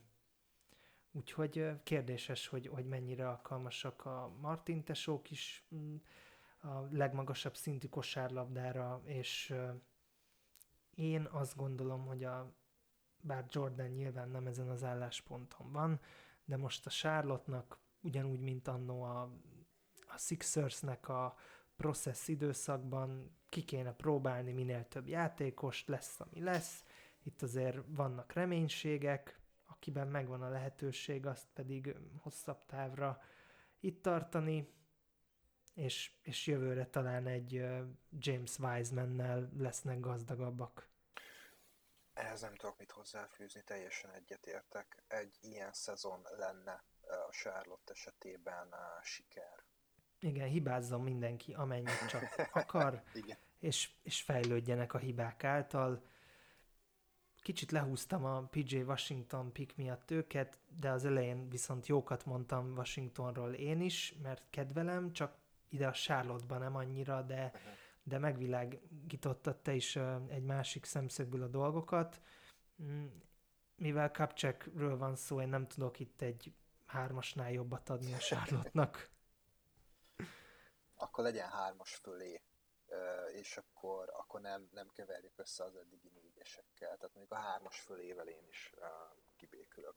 Olyan nagy hibát ők sem követtek el. Illetve hát amit, ami hibát elkövettek, azt nem itt követték el. Tehát az, Igen. az, az Walkernek az ügyét, ahogy kezelték, de ezt a Pandora szerencéjét talán nem is sok. Igen, mert erről is lehetne órákat beszélni. Viszont elkövetette hibát a Chicago Bulls, amelyik a következő csapatunk. Itt ugye a hetedik helyen leigazolták az irányító Kobe White-ot, a az North irányító? Carolina. Hát igen, ez, egy, ez már egy jó kérdés, hogy irányító. Posztja szerint az egyetemen az volt, de meglátjuk, hogy mi lesz neki itt a, a felnőttek között a legjobb, illetve a 38. helyen Daniel Gaffordot az Arkansas Egyetemről, aki egyébként jóval magasabban volt rangsorolva a szezon elején. Muszáj megkérdeznem, mivel Kobe Whitehoz értünk, és szerintem ugye a két legmagasabbra tagsált irányító az White és uh, Darius Garland, hogy te White párti voltál-e, vagy Garland párti, de egyébként uh, lehet, hogy nem kettőjük közül lesz majd a legjobb irányító, de ha kettőjük közül kell választani, akkor melyikükre tennéd le a voksodat? Hát ugye a top három után, tehát a, a, a Morant ő egészen másik tír volt. Vagy hát igen, igen, bocsánat, Jamorant, igen, ő teljesen más, de rajta kívül, tehát ott Így a négyes és tízes poszt között. az rögzítve volt, tehát ahol, ahol már kérdés volt, hogy milyen posztra húznak a csapatok, ott, ott valóban White és Garland. Ha a megkerülő választ akarnám mondani, akkor azt mondanám, hogy Calver lesz hármójuk közül a legjobb irányító, de ez csak a vicc kategória. Én abszolút Kobe White pártján vagyok, és annak ellenére, hogy itt élcelődök azzal, hogy ő mégis milyen irányító, én nagyon kedvelem az ő játékát, és azt gondolom, hogy egy nagyon jó NBA pályafutása lesz, tényleg nagyon sokat várok tőle, viszont ő nem biztos, hogy, hogy hagyományos pass first irányító, sőt biztos, hogy nem ez pass first irányító, de abban sem vagyok meggyőződve, hogy, hogy egy, egy wing playmaker nélkül aki, aki mellette van, eredményes tud lenni. Ő egy nagyon jó dobó, nagy mennyiségű triplát dobott megbízhatóan az egyetemen, viszont, viszont őt nem is irányítóként kötötte le a North Carolina, hanem kettes volt a posztja. Tehát az, hogy ő, ő irányítót játszott, az az egyetemi edzés eredménye az egyetemi évek alatt, illetve neki egy éve volt, tehát a freshman éve alatt. Tehát Kobe White-ból Roy Williams csinált irányítót, és engem az, az tölt el bizalommal, hogy, hogy egy tanulékony játékosnak mutatkozott, aki nagyon gyorsan fejlődő, fejlődni tudott ezen a számára korábban idegen poszton. Tehát ha nem irányítóként nézzük, hanem jobb egyesként, vagy jobb point guardként, akkor, akkor én, én white party voltam, de hogy milyen poszton tud majd megragadni az NBA-ben, vagy milyen szerepben, az arról nem az irányító szó jut eszembe. Mm, teljesen hasonlóan látom én is White-ot. Ami nekem megdöbbentő volt, elég sok North Carolina meccset néztem, hogy gyakorlatilag ez az ember, amilyen sebességgel játszott, rohant, kapott kosár után, rohant, ha kellett, rohant, ha nem, és, és mégis úgy tűnt nekem végig, hogy nem ész nélkül teszi ezt. Nem tudom, hogy hogy az ő dobás mozdulata, gyorsasága az, az elég lesz, mert ő elég alacsonyan engedi el azt a triplát. Maga a dobása az hatékony, de nem tudom, hogy, hogy NBA szinten ez működhet-e, viszont ebben a felgyorsult ligában szerintem rá tényleg egy ilyen egyes, kettes padról jövő kombogártként szerintem fényes jövő várhat, igaz nem Zach Levin mellett, de szerintem meg fogja oldani a Bulls, hogy ők ne együtt legyenek a pályán, mert viszont ők együtt szerintem katasztrófa backcourt társak lennének. Na igen, akkor szerintem vele kezdjünk bele most, eh, ahogy így előzetesen eh, végig gondoltam, akkor ezt inkább az értékelésre szántam, de annak ellenére, hogy én white party voltam a draft előtt, azóta minél többet gondolkodom azon, hogy hogy is fog kinézni ez a Chicago Bulls, egyre bizonytalanabb vagyok, hogy ez ténylegesen jó pick volt nekik. Tehát, hogy White és Levine, ők pályán tartatatlanok lesznek együtt. Tehát, hogy az, az a backcourt, az, az sehová nem fog menni. Mind a két játékos olyan, hogy, hogy egy elsődleges playmaker kell melléjük. Na már most Chicago Bullsnak a keretében jelenleg nincs uh, olyan uh, nem uh, irányító posztú játékos, aki komoly playmakinget uh, tudna hozni a csapatba. Tehát, hogyha hogyha ezt nem oldják meg, akkor, akkor kénytelenek lesznek uh, Tomás Satoranskit kezdetni, és mellette vagy Levine, vagy Kobe White-ot uh, játszatni. Valószínűleg kipróbálják majd White-ot uh, irányító egyesként is, de nem biztos, hogy ez lesz neki az igazi posztja. Nem nagyon látom ezt a csapatot, hogy hogy fog működni ezzel a rosterrel. Legalább egy cserére vannak attól, hogy, hogy, hogy valamerre, valamerre tudjanak mozdulni. Meglátjuk. Ennek ellenére White-ra szerintem fényes jövő vár. Lehet, hogy ő lesz annak az egycserének a, az egyik ellenértéke, mm, akkor máshol lesz egy nagyon Hát aki, aki viszont itt, itt egyértelmű párhuzamként felmerül, az, az Jamal Murray. Tehát körülbelül, körülbelül azt várom tőle, mint Murray-t a, a Denverben. Szerintem azzal már abszolút elégedett lehetnének, elégedettek lehetnének a Bulls drukkerek, hogyha ilyen irányt venne a karrierje. Én azt gondolom egyébként, hogy, hogy nem volt egyszerű helyzetben a, a Bulls, mert irányító kellett nekik, az tény, viszont szerintem se Garland, se Kobe White nem volt nekik egy, egy jó, jó fit ehhez a jelenlegi csapathoz. Aki jó lett volna, az pedig Jared Calver, ő viszont kiment már a hatodik helyen. Mert, mert őt viszont el tudtam volna képzelni Zach Levin mellé, bár ő nem irányító, de nyilván Levin kezébe lett volna többet a labda, viszont hátul ég és föld a különbség Kobe White és Calver között. Igen, pont Calver lenne az a játékos, aki mellett akár Levine, akár Kobe White zseniális uh, fit lenne és zseniális kezdőtös tudna uh, alkotni, ez egy nagyon jó találat. Hát ugye érte fel lehetett volna cserélni, mert a Minnesota megtette, és lehet, hogy a, hogy a, a Bullsnak is most kellett volna uh, meghúzni egy, egy cserét, ugye ami náluk ezt nehezíti, hogy nincsenek igazi future assetjeik, nincsen más csapat pukje náluk, tehát csak a sajátjukkal tudtak volna felcserélni, vagy játékossal, ami, ami komoly áldozatnak tűnne jelenleg, de hát lehet, hogy ezt most kellett volna meglépniük. Vagy akár egy, hát Hunterért már nem biztos, de ha a top 3-ba sikerült volna, akkor oda mindenképp fel kellett volna cserélniük. Hát igen, Hunter meg Porter egy kicsit ütötték volna egymást, nem? Igen, mindenképpen, mindenképpen. Nem mintha ne lenne két ilyen játékos egymás mellett tartható, csak nem akkor, hogyha van egy Markanened is. A 38. helyen ugye kihúzták Daniel Gaffordot, szerintem ő centerként itt a telített magas posztokon nem nagyon fog sok sót megenni. Én nem értek egyet veled. Felic, Felicius szerintem nem fog játszani. Tehát, hogy őt, őt valószínűleg már, már eltemették. Itt Wendell Carter Jr., van előtte Luke Corney, van előtte akit nem is biztos, hogy úgy kéne emlegetni, mint aki, aki előtte szerepel, hanem inkább mellette ugye az ő játéka elég speciális, tehát ő egy tripla dobó magas, aki, aki 4-es, 5-ös posztonra is be lehet küldeni, de mindenképpen a triplákat fogja elsődlegesen dobni. Szerintem itt lesznek Gaffordnak játékpercei.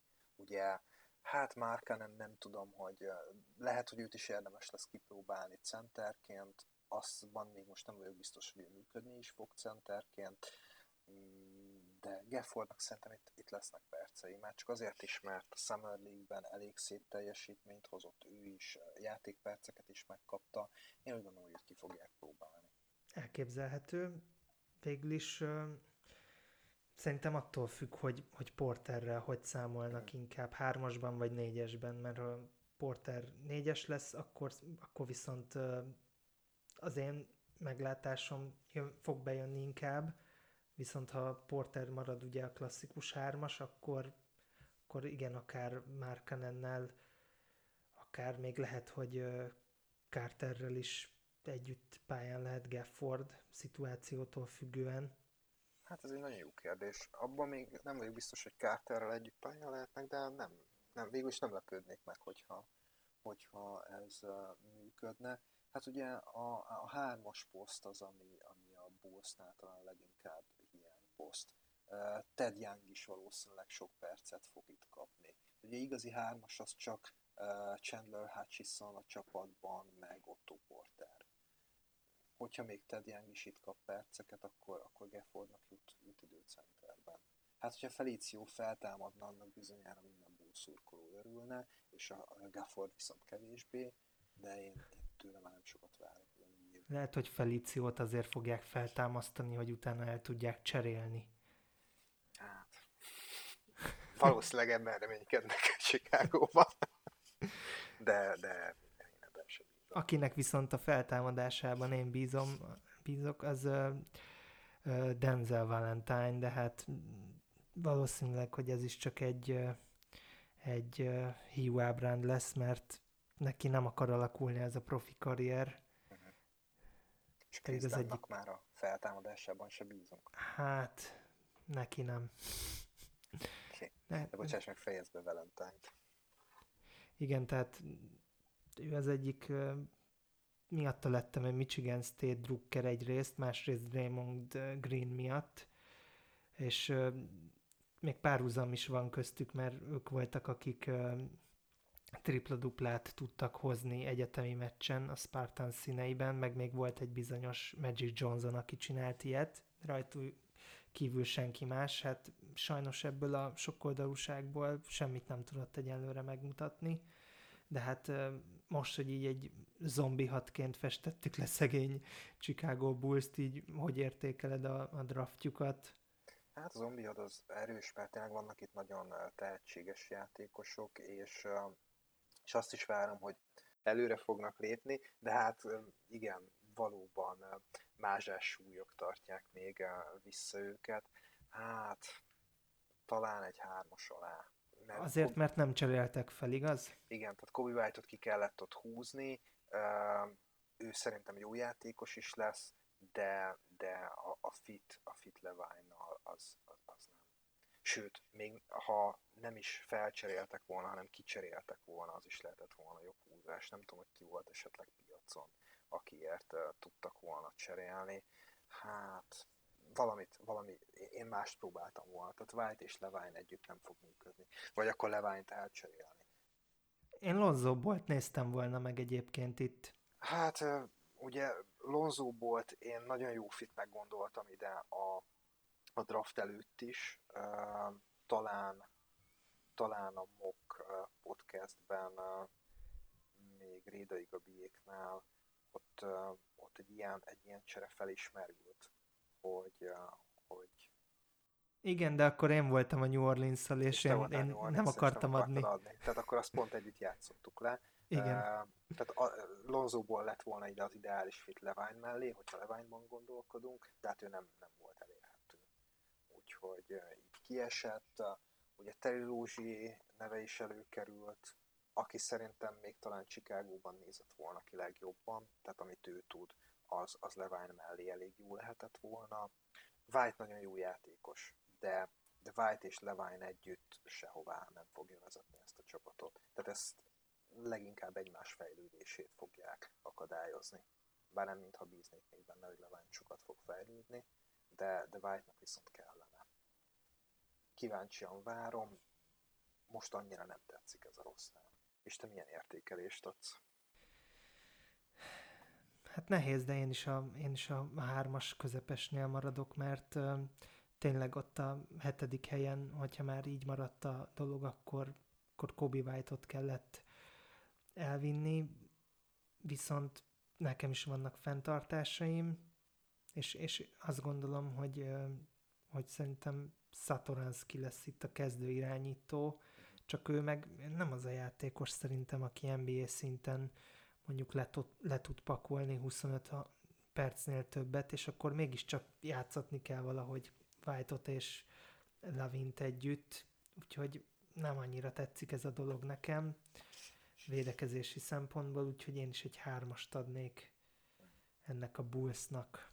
És hát könnyen lehet, hogy Dánról se tettek még le teljesen, vagy legalábbis az értékét megpróbálják egy kicsit feljebb húzni azzal, hogy perceket kap, és esetleg legalább egy csere alapja lehet. Igen, egyébként viszont nem tudom, hogyha azt nézzük, akkor Dan és Kobe White esetleg még ki is egészíthetik valamennyire egymást, de, de Dan meg annyira nekem annyira impotens a támadó oldalon, hogy valahogy nem tudom elképzelni, hogy ő benne még komoly dolgok lennének. Egyébként Satoranski és White sem tűnik nekem egy, egy rossz párosnak. Igen. Csak akkor mit csinál Zach levine Mert őt viszont nem tudott hármasban játszani. Igen, és ő egy olyan státuszú játékos, Igen. akinek legalább 32 percet minimum kell játszani. Igen, hát ha egészséges. Tehát lehet, hogy még, még, még abban lehet óvatosan reménykedni bullszurkolóként, hogy súlyos sérülése nem lesz, de pihentetés miatt hagy ki egy-két meccset, és akkor meg tudjuk nézni, hogy, hogy Kobe White mire is lehetne képes. Tehát akkor folytassuk a Cleveland Cavaliers csapatával, ahol szerintem vannak bőven olyan választások, akikben benne rejlik egy, egy nagyon erős potenciál. Például ilyen az ötödik helyen kiválasztott irányító Darius Garland, akinek a Vanderbilt Egyetemen volt körülbelül három vagy négy meccse maximum. Öt, öt, meccse volt Na, konkrétan. Hát akkor majdnem, majdnem teli találat. Hasonló uh, ívet futott be egyetemi pályafutásával Kevin Porter Jr. a 30. választott. Előtte még kihúzták a 26. helyen a Dylan Windlert, ő viszont egy végzős játékos a Belmont Egyetemről, és még undraftedként a Kansas State-ből Dean Védet hozták le, aki szintén egy senior játékos, és én vele kapcsolatban sokszor azt hittem, hogy D védezik, és nem értettem, hogy milyen párhuzam van közte és Dwayne Wade között, amíg egyszer nem láttam végre leírva a nevét, hogy Dean Wade. Vele nekem ennyi a személyes történetem. Egyébként egy fehér srác, úgyhogy ennyit erről. mit gondolsz a Clevelandi kiválasztottakról? Darius Garland uh, kihúzható volt ötödik helyen, uh, elképesztő potenciál van a srácban, én óckodnék tőle a sérülés veszély miatt, bár uh, talán neki uh, nem voltak krónikus problémái, szerencsétlen időpontban uh, sérült meg, úgyhogy... Uh, Azt hiszem a tércalagja, ugye? Ebben most nem vagyok biztos. Ez most nincs előttem, hogy, hogy miért sérült meg. Én úgy emlékszem, hogy tércalag volt, ami most már egyébként nem annyira horror sérülés talán, mint mondjuk 5-10 éve annak mondták. Torn meniscus. A, akkor nem is, tehát nem ACL volt neki, hanem meniscus. Az uh-huh. viszont egyébként érdekes pont ugyanaz, mint amivel, amivel Dwayne, Dwayne Védnek volt uh, problémája. Hát, ha már szegényt így behoztam az előbb, akkor megemlékezhettünk róla legalább még egy sérülés kapcsán is. Hát ugye a Sexton. Ugye a Sexton uh, vonal lehet itt probléma, hogy Garland-Sexton párost uh, majdnem annyira problémásnak látom, mint a Kobe White-Zach Levine uh, párost. Tehát, hogy ők így együtt sikeresek legyenek. Ugye itt emlegetik a, keleti uh, Blazers-t, vagyis hogy, hogy CJ McCallum és Damian Lillard párosa lehet nekik minta, de én ezt nem látom, hogy, hogy hasonlóan működőképes páros lehetnének. Tehát itt valamelyik őjüknek valószínűleg mennie kell. Hát itt az a problémám, hogy, hogy Calvert ki lehetett volna húzni, akiben én nagyon sokat látok, de nem, nem tették meg. Igen, ez, ez nekem nem annyira érthető ez a választás, mert én helyükbe akár Redist is elvittem volna ötödik hely, helyen, ha arról van szó. De tényleg Calverre gondoltam én is, vagy ha azt nézzük, akkor potenciálra, meg Redist, de érdekes, hogy ezek szerint vagy Sextonban nem látnak mégse annyit, vagy, vagy ők teljesen ezen a vonalon vannak, hogy ők ketten is működhetnek, ami szerintem narkoti, narkotikumok nélkül elég nehezen elképzelhető, vagy, vagy úgy vannak vele, hogy, hogy a gyengébbet majd elpasszolják? Hát Garland potenciája, amit megcsillantott, az, az, az fantasztikus. Tehát, hogyha ő nem öt meccsen hozza azokat a számokat, hanem legalább 20 meccset játszik, akkor, akkor az ő neve az első került volna számításba, tehát hogy Zion Williamson vagy Darius Garland legyen az első választás ezen a drafton. Ha azt nézzük, hogy a Cleveland hol tart az építkezésben, akkor én nem gondolom rossz húzásnak, hogy egy Garland high upside játékost válasszanak ki az ötödik helyen, tehát ebből az irányból védhető, csak hát az a szerencsétlen eset, amikor ugyanazon a poszton van a egyetlen nagy fiatal tehetsége a csapatnak. Valószínűleg csere lesz itt előbb-utóbb, megpróbálják kettőjüket együtt, és ha szerencséjük van, akkor sikerül úgy cserélni, hogy csak az derül ki, hogy ők együtt nem működnek, de nem esik komolyan, hát valószínűleg Sexton értéke, tehát itt, itt Garlandot lesz érdemesebb. A többi pikkel kapcsolatban is van bennem bizonytalanság. Dylan Windler, ő egy senior játékos, elég jó számokat hozott ő is a Belmonton, viszont csak az Ohio Valley Conference-ben, ami ugye... Brutál jó keze van, azt nem lehet elvenni tőle, szerintem. És hát védekezésben sem reménytelen, tehát hogy, a, hogy az alkata az, az megvan ahhoz, hogy, hogy ne csak a dobásából éljen de ugye az Ohio Valley Conference az ugye pontosan ugyanaz a konferencia, ahol Jamorant is játszott, és ugye vele kapcsolatban hozta fel mindenki, hogy nagyon jó tehetség, nagyon jó tehetség, de hogy csak az Ohio Valley Conference-ben játszik, ez, ez nem biztos, hogy valós képet fest róla, és hát Windlernél is ez, ez kerülhet elő. Igen bocsánat, hogy visszatérek Garlandra egy pillanat erejéig, én azért nem merek róla olyan jókat mondani, mert uh, amikor megindult az egyetemi szezon, akkor én a Van Enden Facebook oldalára kitettem Garland egyik meccsének az összefoglalóját, és lelkendeztem róla, hogy itt egy olyan játékos, aki tovább viszi majd a Steph Curry, uh, Trae Young vonalat, mert messziről nagyon pofátlanul szólja be a hármasokat, és következő meccsére megsérült, úgyhogy én inkább nem mondok most róla túl jókat, de egyébként nagyon jókat gondolok róla, csak nem akarom, hogy rá sem valahol egy zongora vagy ilyesmi, mert úgy látszik, hogy nekem nem kell őt dicsérni. Mm, érdekes visszatérve Windlerre, hogy neki meg láttam az első nyári liga meccsét, és azt láttam, hogy hiába csinálná meg a pick and roll-okat, dobná ki onnan a paszt, az összeset leveszik, mert nem pattintva, hanem viszonylag magasan szórná tovább a, a, a leváló emberre, a leváló magasra, és valahogy azt mind elhalázták, de, de ő nem csak egy shooter lehet, hanem egy játékszervező is, hogyha megértetik vele, hogy az egyetemen még működtek ezek a passzok, de, de itt kicsit kreatívabbnak kell lenni, és más ütemet is kell használni, de, de azt gondolom, hogy ő picit stabilabb lehet, mint mondjuk akár a mögötte négy helyel kihúzott Kevin Porter, akit szerintem teljesen újra fel kell majd építeni. Még Windlerhez röviden, mielőtt Porterre uh, ugranánk, talán a védekezése sem reménytelen. Azért nem uh, tekinthető klasszikus jó védő prospektnek, de valószínűleg nem lesz ő mínusz egy ember. Tehát abszolút látom, hogy ő egy, egy, egy rotációjátékos lehet és megragadhat a ligában, sokkal többet viszont nem látok. Igen, ez, ez egy korrekt elemzés róla, igen, többet nehéz azért belelátni.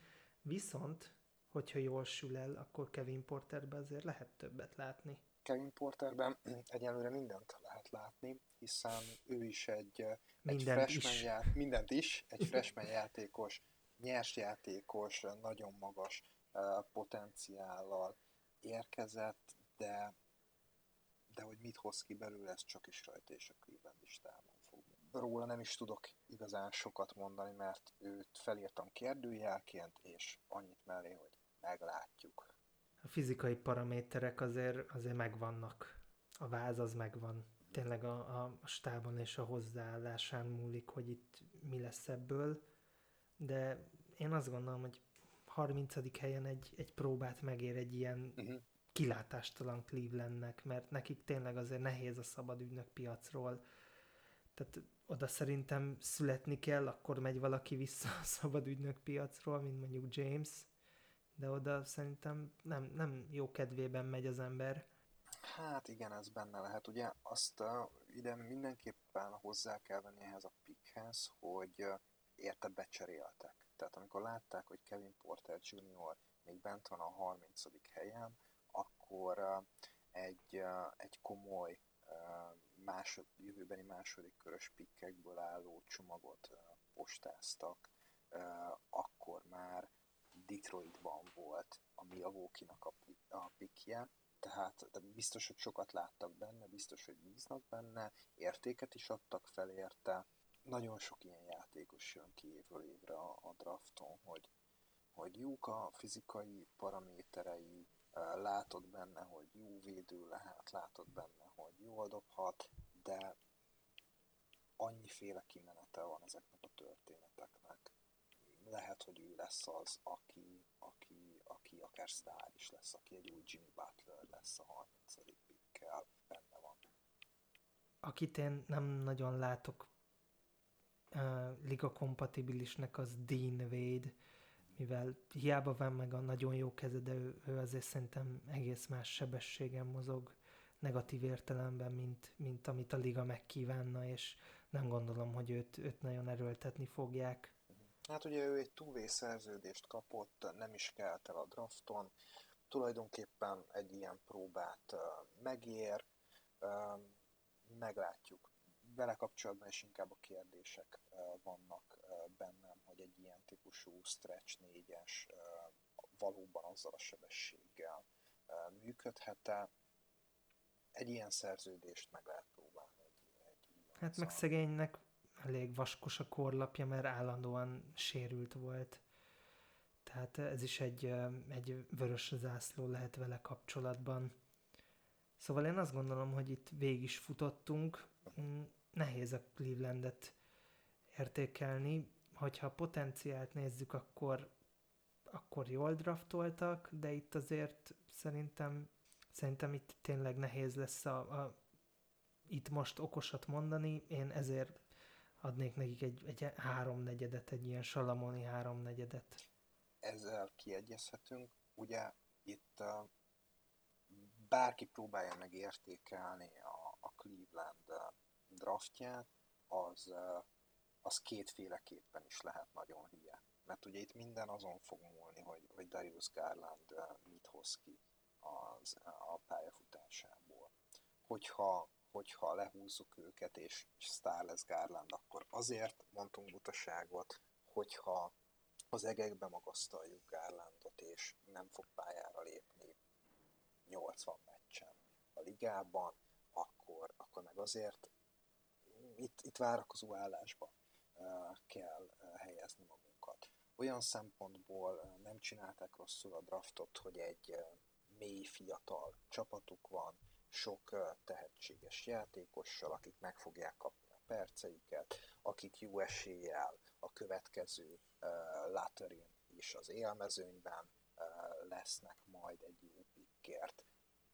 És náluk még igazából megvan a is. Tehát azért ez nem az a történet, mint amit a, az Orlandónál láttunk évekig, a Phoenixnél láttunk évekig, a Sacramento-nál láttunk évekig, hogy beragad egy csapat látóiben. Lehet, hogy ez lesz a sorsuk, de még annyira az elején vannak az útnak, hogy remény, reménye lehet minden szurkolónak.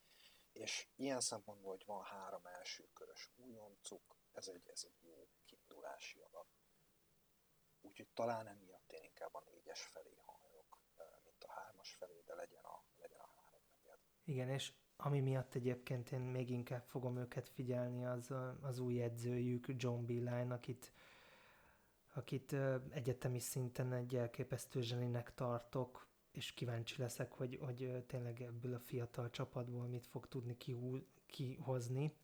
Ami viszont érdekes vele kapcsolatban, hogy ő egy idősebb edző, hogy, hogy vajon őt így a, a, az újjáépülésre szerződtették, és utána már más fog velük felérni akár a, csúcsra úgy értem, hogy kiteljesedni ezzel a csapattal, hogy playoff szinten, az már a, a jövő zenéje, de nem hiszem azért, hogy Beeline itt 5-6 évnél tovább fog edzősködni, mert az NBA-t azért nehéz 70 fölött bírni szerintem.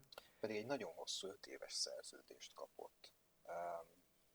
Biztos, hogy új szerződést már ő nem fog kapni ettől a csapattól, meg más csapattól sem, tehát az, az most 70 éves, igaz? Igen tehát 75 éves koráig szerződés alatt áll. Hát valószínűleg ez egy, ez egy, ez egy újjáépülő uh, move, tehát nem véletlen itt sem, hogy egy egyetemi edzőt uh, szerződtettek. Ugye gyakoribb az a történet, hogy, uh, hogy, hogy inkább fiatal, tehetséges uh, stratégiákat uh, hoznak át. Beeline féle vonal az, az jóval ritkább. Én nem is tudnék másik példát mondani, annyira ritka. Hát megmondom őszintén, hogy, hogy én sem nagyon. Úgyhogy szerintem ezzel a lendülettel tovább is ugorhatunk a, a Dallas Mavericksre, akiknek egy darab pikjük volt. A 45. helyen elvitték Isaiah Robit, a Nebraska Egyetem végzős játékosát. Én megmondom őszintén, hogy a Nebraska-t azért nem figyeltem, mert egy végtelenül közepesnél is gyengébb csapat volt, úgyhogy Robinak maximum a, a statisztikáiból tudok kiindulni, ami szintén olyan rengeteg dolgot nem árul el róla. Szerintem nem véletlenül kötött ki a 45. helyen. Meglátjuk. Én sem követtem a nebraska de egy meccsüket pont láttam a Wisconsin ellen, és hát ott sem mutatott kiugró teljesítményt, tehát hogy körülbelül hozta azt, amit a, a, a statjai. Hozzá nem is feltétlenül stílusban, hanem inkább talán státuszban hoznék egy, eh, nem a státusz se jó szó. Mindenestre hoznék egy NBA párhuzamot Wilson Chandler személyében, akiről ugyanaz jut eszembe, mint uh, Robiról, ez a, ez a Master of None. Tehát semmit nem tud igazán kiemelkedően, viszont, viszont mindent uh, valamilyen szinten megcsinál neked. dob néhány triplát, kis posztjátéka is van, védekezni is tud egy kicsit. Az, hogy ebből mi sül ki, azt nem tudom, viszont nagyon érdekes, hogy a Dallas Mavericks nem a standard újonc szerződést adta neki, hanem egy majdnem, majdnem kétszer annyi pénzt éves szinten, másfél millió dollár garantált neki két évig, és a harmadik éve nem garantált, a negyedik pedig ugye a standard csapatopciós, aminek a lehívásával ugye a szerződés végén unrestricted free agent lesz a játékos. Ami itt érdekes, az a garantált első két év. Tehát egy, egy nagy összegű és szokatlanul hosszan garantált második körös szerződést adtak neki. Ennek két módon lehet szerintem értelme. Vagy akkor, hogyha tényleg látnak benne valamit, és egy olyan kiegészítő piszt ként gondolnak rá Doncsics mellé, hogy bíznak benne, vagy pedig inkább trédeszetként gondolnak rá, hogy egy későbbi cserében kevesebb kimenő játékosnak kell összeraknia a, a, a pénzt, ami, ami szintén működhet, hiszen a Dallasnak eleve olyan szerződései vannak, amelyeket cserében jó értékek lehetnek. Nem, nem kifejezetten pluszos értékek, de nem is, nem is mínuszos. Tehát ilyen közepes, mindig cserélhető, egymás mellé csomagolható szerződés, és ilyen szempontból Robinak a, a, a nagyobb újonc szerződése is érték lehet, de szerintem körülbelül ennyit tudunk elmondani az leendő NBA pályafutásáról.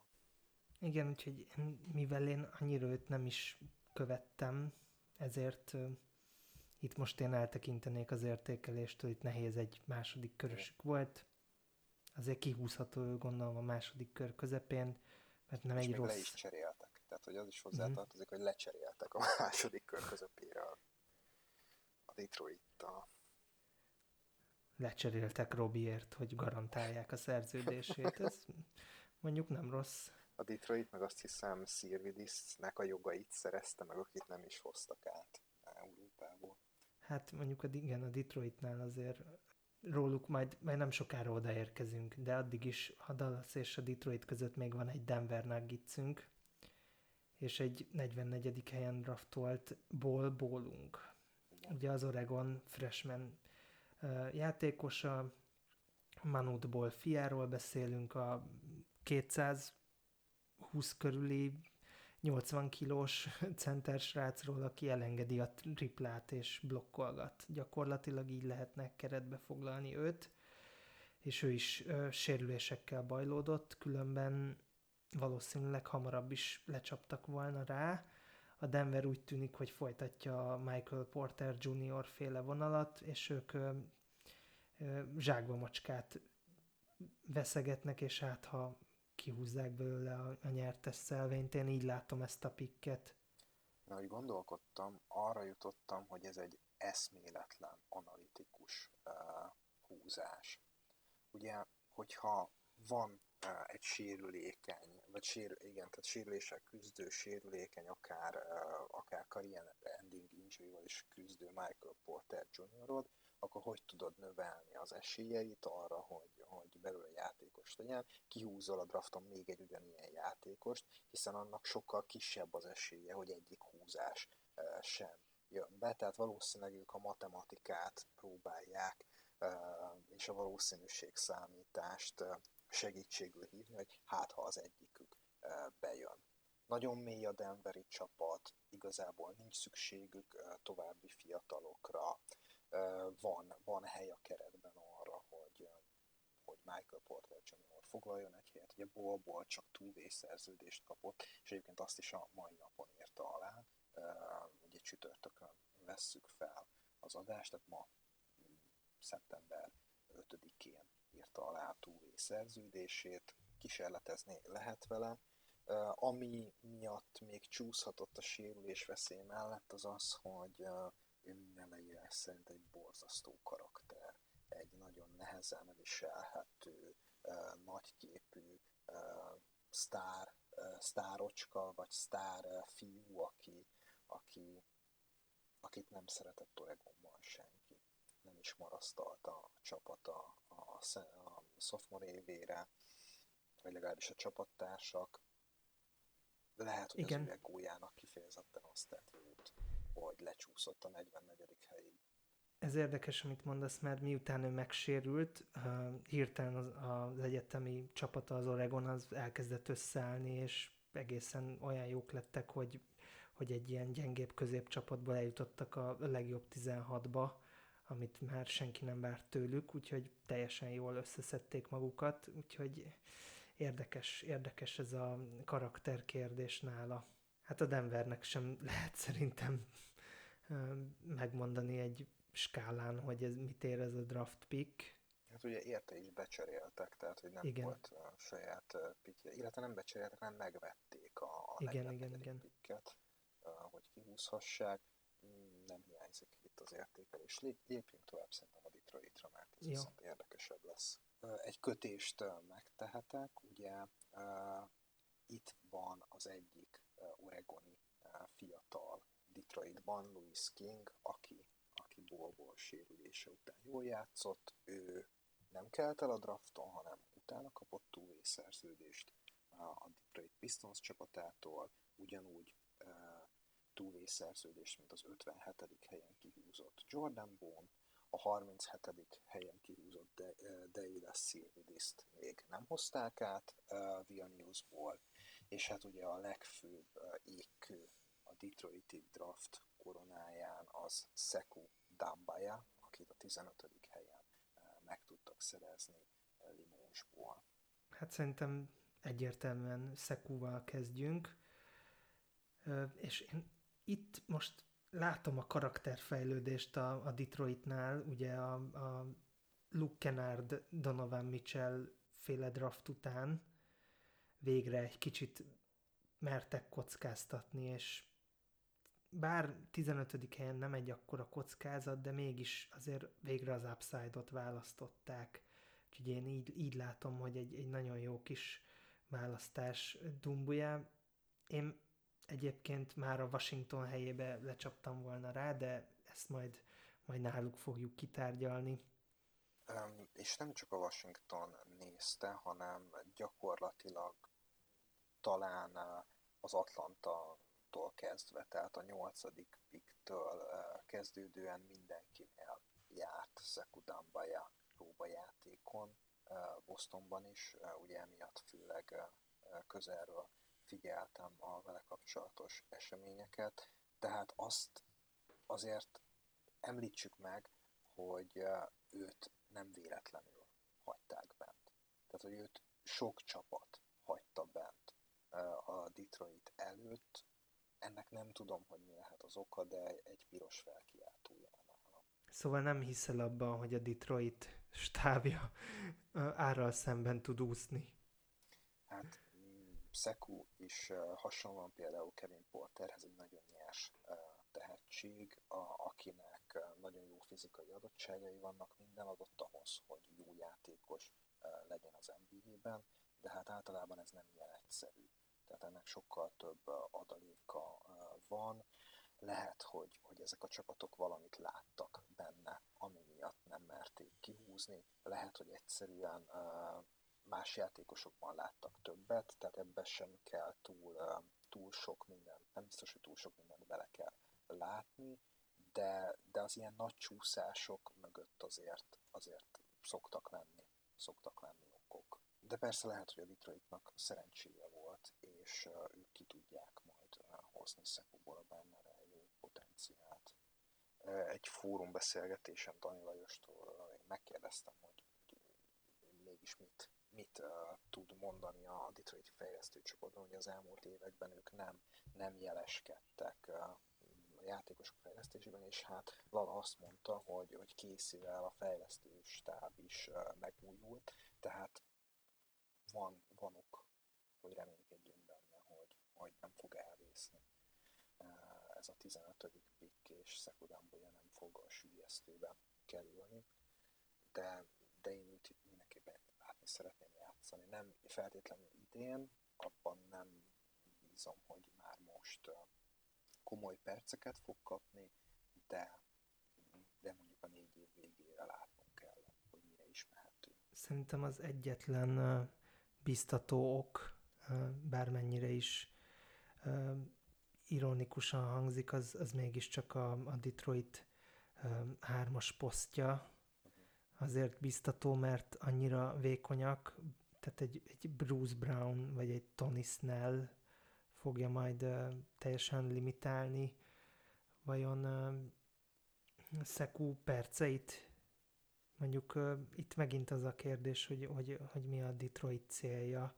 Én el tudom képzelni egyébként, hogy, hogy Szekú idővel be tud érni arra a szerepre, amit itt neki szánnak, hogy kevésbé labdaigényes játékosként, kicsit Blake Griffin farvizén evickélve hasznos rotációs tag legyen, de ahogy te is mondtad, nagyon, nagyon nyers prospekt, úgyhogy uh, tényleg a, a G-liga sem ártana neki. Hát én inkább attól félek, hogyha túl korán dobják a mély vízbe, akkor ő még ennek nem tud, nem tud megfelelni, és az jobban visszavetheti a, a karrierjét, hogy egy egyébként playoffért küzdő csapatban kellene azonnal jól teljesíteni, egy nyers prospekt fejlődését ez megtörheti. Hát még egy dologban szerintem bízhatunk, hogy esetleg Michael Beasley a szárnyai alá veszi, és, és megtanítja neki, hogy milyen az igazi edzés munka. Igen. De a viccet félretéve, mm, ami nekem még nagyon tetszik a Detroitnál, az a két two szerződés. Tehát én, én Louis Kinget egy nagyon jó wingjátékosnak tartok, tényleg freshman mm, létére nagyon higgadt volt, amikor kellett, az Oregon vezére lett, és ő egy jó, jó védekező uh, prospekt, ugyanúgy, mint Jordan Bone, akinél uh, nem lennék meglepve, hogyha komoly perceket kapna irányító poszton, mert én uh, se uh, Reggie Jackson, se uh, Derrick Rose uh, egészségében sem bízom.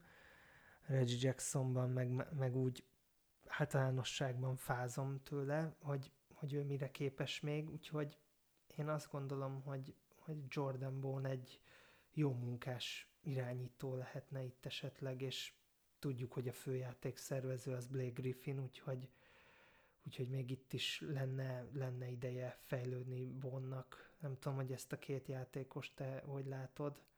Még Bonhoz kapcsolódóan, illetve a Detroit mélységéhez talán Kiri Tomás lehet még, aki, aki fog perceket kapni egyesben, és ő, ha jól emlékszem, a Summer League-ben játszott már irányítót, lehet, hogy őt is meg fogják próbálni. Bón egy ígéretes fiatal Tennessee-ből jön, ami egy nagyon jól védekező, nagyon jó munkás embereket és jó fizikai paraméterekkel bíró játékosokat futószalagon magából kiadó egyetem, úgyhogy neki is jó esélyei vannak, hogy megragadjanak. Louis Kingnél pedig egyszerűen nem értettem, hogy, hogy nem választotta ki őt senki a drafton. Az én bordomon ő a top 40-ben volt, ehhez képest undrafted maradt. Ugye freshman, egy fiatal játékosról beszélünk, aki már most tud triplát dobni, aki már most tud védekezni. Egyszerűen minden megvan benne, hogy, hogy egy jó rotációtag, egy jó 3 játékos legyen a, mai ligában. El sem tudom képzelni, hogy mi lehetett az oka annak, hogy, hogy mégsem választotta ki őt senki a, drafton.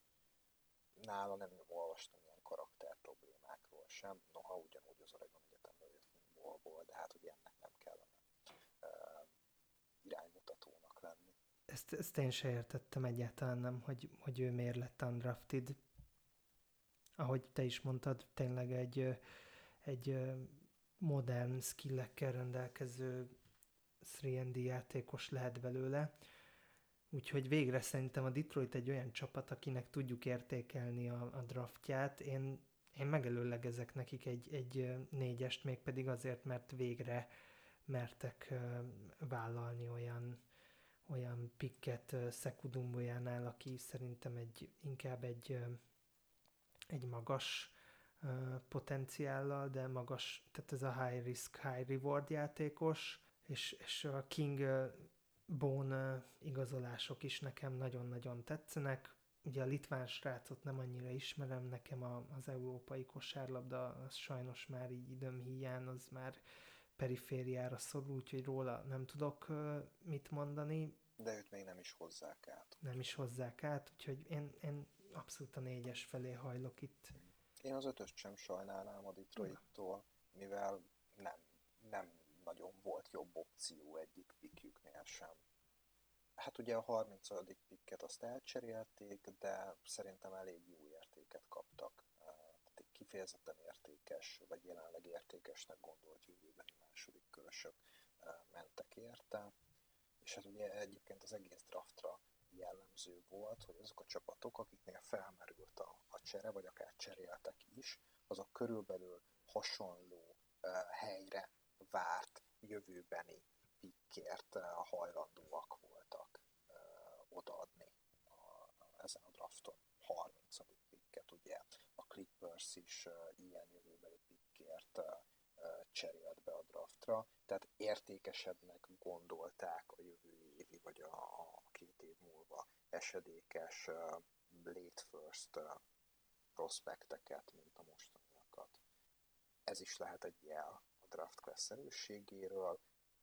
Igen, inkább itt sok jó második körös prospekt volt, és hogy nem választottak mm, innen, vagy nem választották ki akár éppen Louis Kinget a 30. pikkel, mert elhozták undraftedként, ez nekem nem tűnik hibának.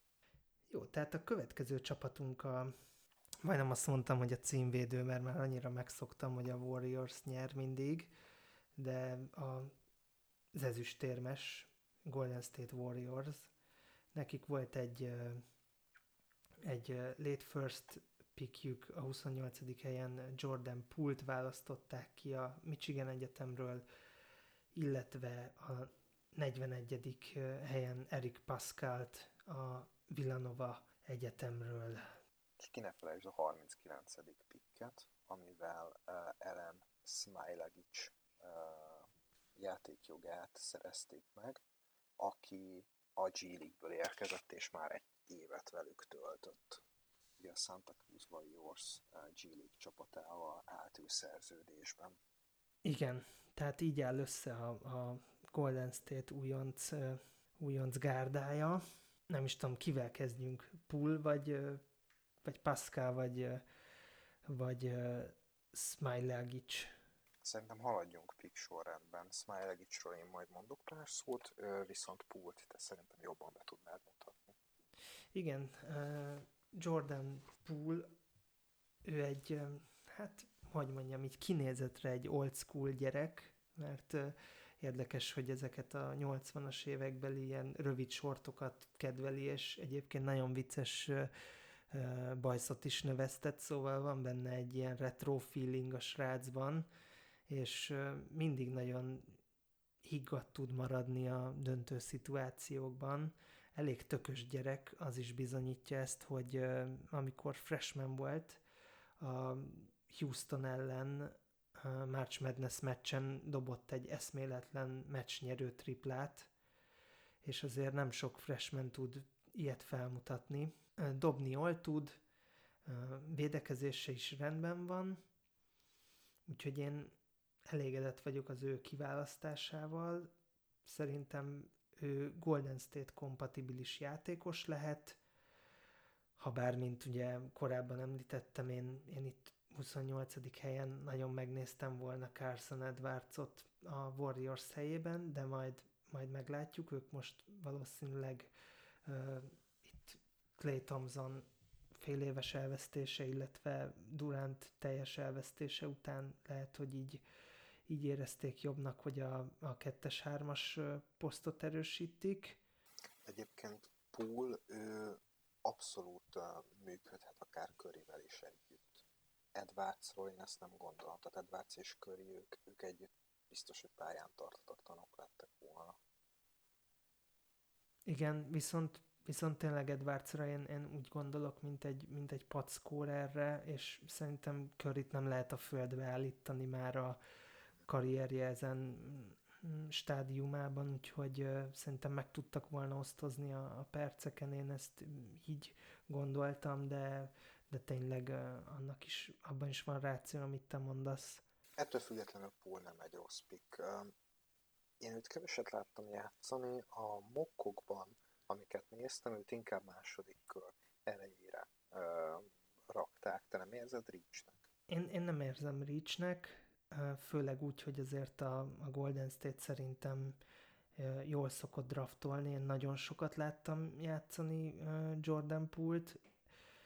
Kicsit az aggaszt engem egyébként, hogy nem tudott annyit fejlődni a, a freshman szezonjáról ugye a második évére, amennyit én vártam volna tőle, de, de a freshman szezonja pedig annyira jó volt, hogy, hogy még itt sem vagyok vele kapcsolatban szkeptikus, és szerintem nagyon sok oldalú játékos lehet, tehát több poszton bevethető támadásban is, védekezésben is. Jó alapokat kapott, ugye John Beeline nagyon jó védőedző, és Michigan jó védőcsapat volt, csapatvédőnek mindenképpen jó lesz. A tripla az dadoghat, de, de a dobás az, az jónak tűnik így dobásmechanikára, úgyhogy én, én így reálisan őt tényleg így a, így a 26 héttől akár a 35-ig vittem volna, de, de tényleg bízom a, a Golden State Warriors kiválasztó stábjában, amit szerintem bizonyít egyébként a 41-es választás is. Igen, pont azt akartam közbeszúrni, hogy 28. pikkel én valószínűleg előbb gondoltam volna meg Erik Pascalt, mint Jordan Poole-t, de hát őt a 41. helyen. Igen, tehát egy, én is ezt gondolom, hogy ők abszolút cserélhetőek ilyen szempontból is, hogy 28 Pascal, 41 Poole. Pascalról mi már beszélgettünk fórumon, és vele elég, róla elég egyet is értettünk. Ő ugye a Villanova Wildcats bajnok csapatának volt a negyedik opciója, vagy inkább ötödik opció volt ő a bajnok csapatban? Hát Két igen, éve. szerintem olyan negyedik, ötödik. Ugye, aki esetleg nem követné annyira szorosan az egyetemi bajnokságot, két éve lett bajnok a, a Villanova Wildcats, és olyan kezdőjük volt, hogy Omari Spellman, uh, ugye a most említett Eric Pascal, aztán uh, Michael Bridges, Jalen Brunson, meg még Phil Booth volt a kezdő, és ennek a csapatnak volt a cseréje egyébként Dante Di Vincenzo, szóval ennyit Igen, róluk. Szuper, és szuper hatodik ember. Igen. És itt, itt játszott nagyon hasznosan Erik Pascal is. Akinek ez a szerep nagyon jó állt. És most mögöttünk álló szezonban, amikor ugye ő az utolsó egyetemi évét töltötte, megörökölte ugye a teljesen kiürült filadelfiai csapatnak az első számú opció szerepét, amiben mégis nem, nem teljesített rosszul, de olyan kiemelkedően jól sem. Valószínűleg neki, neki ez, a, ez a negyedik, ötödik opció szerep sokkal jobban fog állni, és az NBA-ben is egy roleplayer lesz. És egy olyan roleplayer, aki bajnoki pedigrével uh, elég jó besegítő, védő, be tudja dobni a triplát, a méretei adottak ahhoz, hogy egy-egyben is jó védő legyen. Tehát egy tipikusan olyan pick, aki az első kör végén egy jó csapat kihúz, és egy azonnal bevethető játékost kap olcsó. Nekem az lenne a kérdésem felét, hogy szerinted Draymond Green alkalmas lesz egy mentornak mondjuk aki egyengeti Pascalnak az útját, vagy azért őt ne, ne rakjuk egyenlőre mentornak?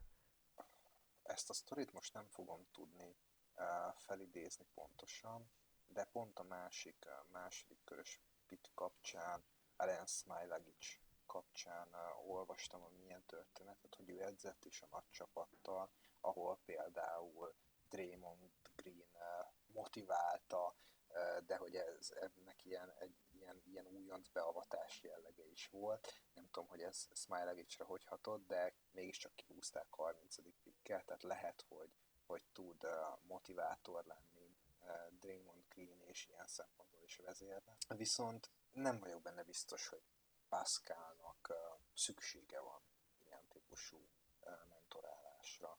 Ő egy egy rutinos játékos. Én nem, nem érzem azt, ha, azt a, a, a különbséget az ő esetében, hogy, hogy ő újonc, hiszen négy év egyetemi tapasztalata van egy, egy bajnok csapattal kezdőjátékos volt. Tehát ő tekinthető nyugodtan akár egy fiatal veterán igazolásnak, és akkor itt a veterán most a idézőjelbe tettem. Tehát mondjuk lehet, hogy, lehet, hogy, hogy ugyanazt, mint mondjuk Alec Burks, azt ő is, ő is tudja hozni a csapatba, vagy, vagy akár, akár érettebb játékot fog mutatni, mint Glenn Robinson szölt. Tehát én nem, nem érzem azt, hogy neki, neki feltétlenül mentorra. Igen, egyébként én is mindenképpen többet szeretném őt pályán látni, Pult is, mint például Alec Burks-öt, én benne nem nagyon hiszek.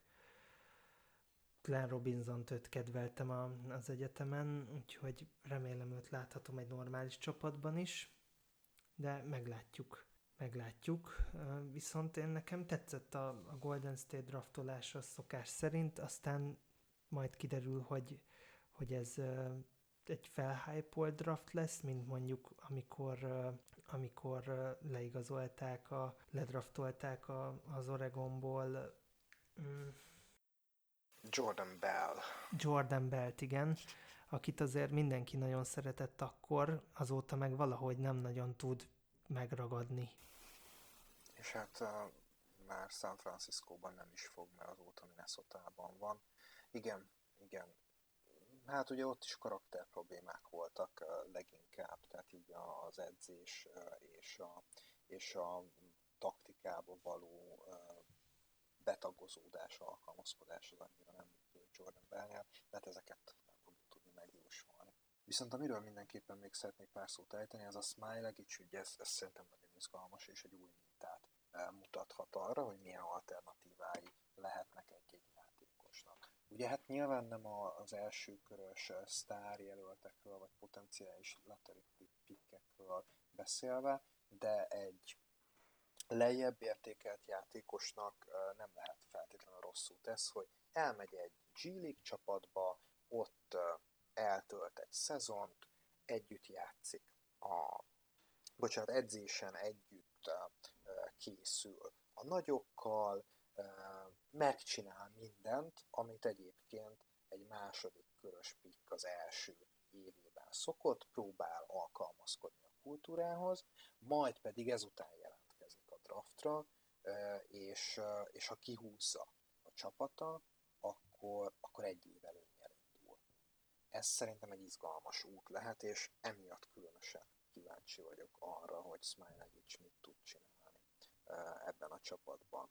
Ugye ő centert játszik, és nagyon fiatal, 19 éves. Tehát nem, nem várhatunk tőle egyből hatást, de ettől függetlenül érdemes lesz a következő pályafutását.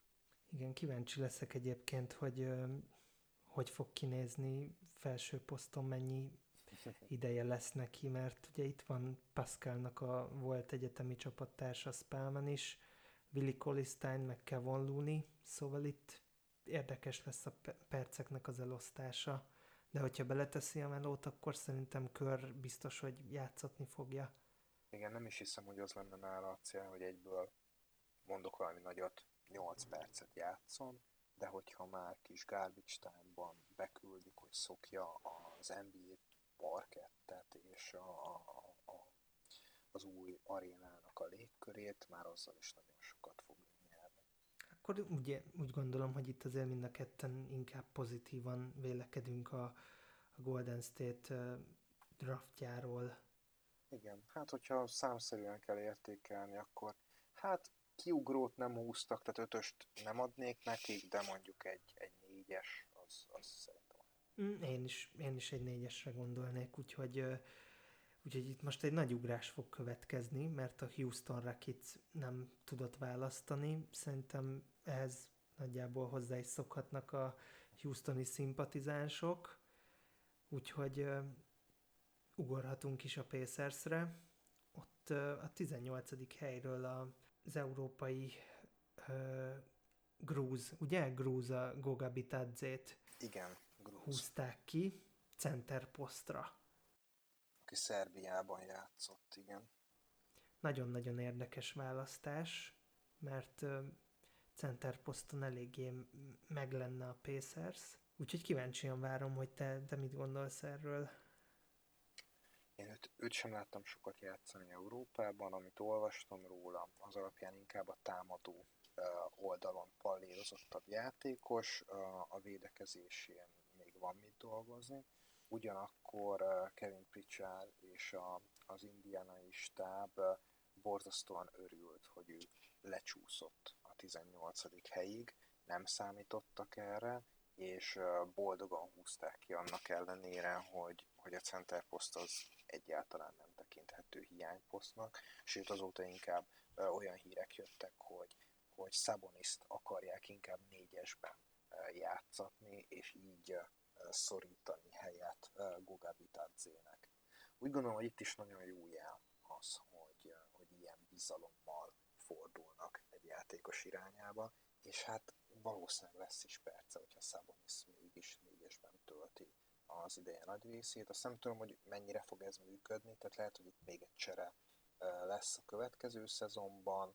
Guga előtt van a, a, az a pályaív, ami, ami egy sikeres NBA karrierhez vezethet. Ez egy nagyon jó helyzet, amiben ő került ilyen bizalommal és egyszer, mint türelemmel, úgyhogy nem kell azonnal impact player-ré válnia, tényleg a lassan megszokhatja a légkört. Ez egy nagyon, ez egy nagyon szerencsés helyzet, és én, én bízom benne, hogy látom még tőle szép dolgokat, de hát ilyenkor a legtöbb újonccal egyébként is optimisták vagyunk. Igen, én is ezt gondolom, hogy, hogy valószínűleg a Pacers itt nem gondolkodott, hogy hát sokan vagyunk 4-es 5-ös posztra, hanem úgy gondolták, hogy mit keres még bent Goga Bitadze, szerintem senki nem lepődött volna meg, hogyha őt 10-től 15-ig max kiválasztják, így viszont tényleg egy, egy olyan választás lehetett ez, ahol dörzsölték a tenyerüket Indianában, úgyhogy én szerintem először itt adnék egy ötöst erre a választásra. Hát én az ötöst itt soknak érzem, ugye a hiába gondolkodtak ők úgy, hogy nem érdekli őket a logjam, azt majd megoldják, egy ilyen tehetséget nem hagynak bent. Ugyanakkor itt is, itt is lehetett volna sok más lehetséges dolog. Ez nem, nem hibás döntés, ez egy, ez egy jó, jó választás, tehát mondjuk akkor legyen négyes fölé, de, de, de ez, ez kis, kis kérdés, kis kérdés. Akkor szerintem tovább is roboghatunk a Los Angeles Clippers házatájára, ahol csapattársakat húztak. A 27. helyen ugye már ö, azt hiszem te említetted az adásban, hogy Kavengele Mutambónak a, az unokaöccse. Igen. Természetesen egy centerről beszélünk, illetve az ő csapattársa, Terence Mann, a senior Florida State-ről egy ö, igazi lelki vezér pályán és a pályán kívül, és én megmondom őszintén, hogy imádom ezeket a pikkeket, főleg Kabengelit a, a 27. helyen. Én nagyon-nagyon jónak tartom, jó fitnek tartom őt ebbe a csapatba, szóval, szóval csak a, a pozitívumokra tudok gondolni, jó dobásblokkoló, ő, ő csere volt a, a Florida State-en, mégis ő dobta a legtöbb pontot a csapatból, a dobás, a kinti dobása is jó, és szerintem nem annyira labdaigényes játékos, úgyhogy könnyen megférhet Leonard és Paul George mellett. Te is ilyen derűsen látod ezt a választást, mint én? Röviden igen. Mondanám, hogy bővebben nem, vagy bővebben nem annyira, de összességében egyértelműen pozitív a kép. Én abban nem vagyok biztos, hogy, hogy Kabengeli gyorsan be fog tudni illeszkedni. Ő egy ilyen, egy ilyen örök mozgó Duracell él az emlékeimben, aki viszont, hogyha labdát kap, akkor azzal irány a palánk felé, és más nem nagyon lát. Tehát neki még, még azért, azért kell fejlődnie, és, és érnie. Fizikai képességei sok, sok jót vetítenek elő, de, de ő nem hiszem, hogy azonnal bevethető játékos lesz. De ez nem is baj, hiszen van előtte egy Zubács, van előtte egy Montres Harrell, tehát nem is kell azonnal komoly szerepet vállalnia. Ugye érte is becserélt a, a csapata, a Clippers, nem volt saját pikjük a Brooklyn-tól, szerezték meg, azt hiszem talán a jövő évi, vagy az utáni évi Philadelphia pikkért, ami szintén nem lesz egy túl jó pick, de én benne nagyon sok fantáziát látok, csak úgy, mint Terence Mannben, aki nem lesz uh, sztár, de egy nagyon jó rotációs tag lehet, és ugye különösen egy bajnok esélyes csapatban, ami, ami a Clippers jelenleg, Terence Mann egy, egy, egy ideális második körös választás. Még olyan mokkokat is láttam, ami szerint ez, ez abszolút stíl, hogy ő a 48. helyen Los Angelesbe kerülhetett. Úgyhogy elégedett vagyok, elég, és hát ugye a korábbi beszélgetés alapján elégedettek vagyunk a Clippers Igen. draftjával. Igen, men tényleg az a játékos, akinek nem büdös a munka, és az apróságokat is hajlandó és szereti is megcsinálni, és a védő oldalon ez hatványozottan igaz rá, bár egyébként neki nagyjából végigkövettem a négy éves egyetemi pályafutását, és tudott fejlődni elsősorban labdavezetésben, és, és egyre jobban lát a pályán is. Úgyhogy, úgyhogy róla csak pozitív dolgokat tudok mondani, a mentalitása is első osztályú. Kicsit olyan volt nekem egyébként tavaly, mint, a, mint az egyetemi bajnokságnak a Kawhi Leonardja, tényleg rá lehetett lakni az ellenfél legjobb játékosára, úgyhogy most pedig itt lesz a, az igazi Kawhi Leonard mellett.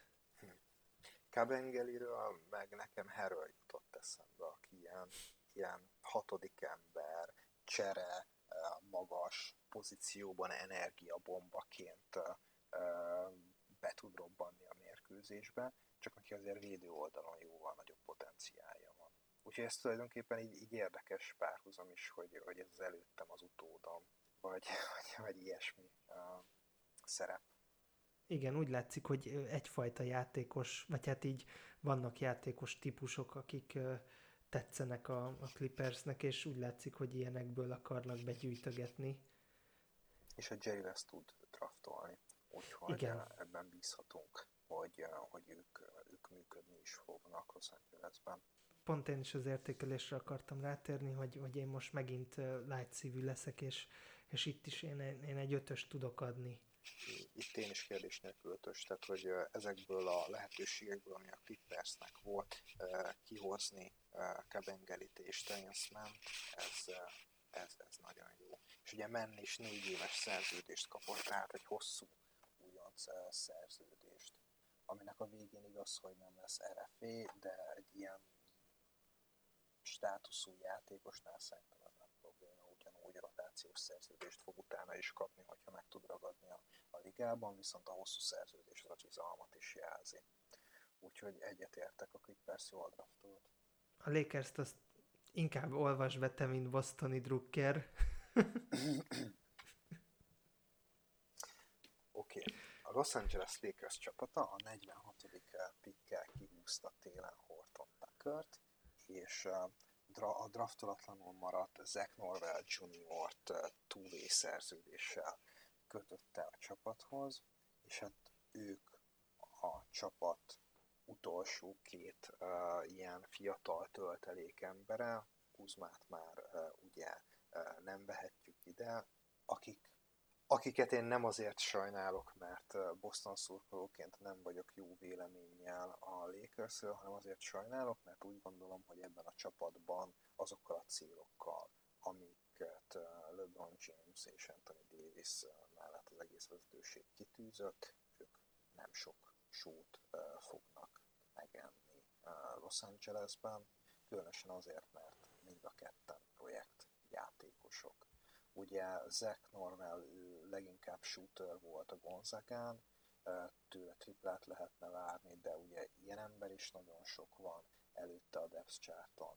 Télen Horton Tucker pedig egy borzasztóan nyers tehetség, aki mindösszesen egy évet töltött az Iowa State-en, és hát egy, egy fizikai csoda ő maga is, tehát olyan gibbon karjai vannak, talán hét láb is megvan a karfesz távolsága, úgy, hogy ő maga csak hat láb négy magas, tehát mint egy gibbon úgy néz ki. Dobása még nincs, védekezésben még annyira nem tudja, hogy hol van a helye, de egy, egy ígéretes projekt, akivel viszont foglalkozni kell. És hogy Los Angelesben erre mennyi idő és mennyi energia lesz, azt nem tudom. Én, én Zach Norwellhez szeretnék egy kicsit hozzászólni, őt jobban követtem, ugye a Gonzaga azért majdnem minden évben ott van az esélyesek között, és én nagyon-nagyon remélem, hogy LeBron James kérése volt, hogy Zach Norvelt igazolják le undraftedként, mert nekem róla egyértelműen J.R. Smith jut eszembe, annyira hot and cold játékos tud lenni, és vannak pillanatok, amikor annyira elborul az agya, és mindent rá önt, rá dob, hogy nem lát senki mást, hogy, hogy én, én tényleg egy sorsfintarának tartom, hogy ő így, így a Lakershez került, de hát valószínűleg azért olyan kon- fontos szituációkban nem lesz a pályán, mint ahogy J.R. Smith volt a döntő első meccsén két éve. Igen, ez jó találat, Zach Norwell tényleg egy ilyen LeBron játékos.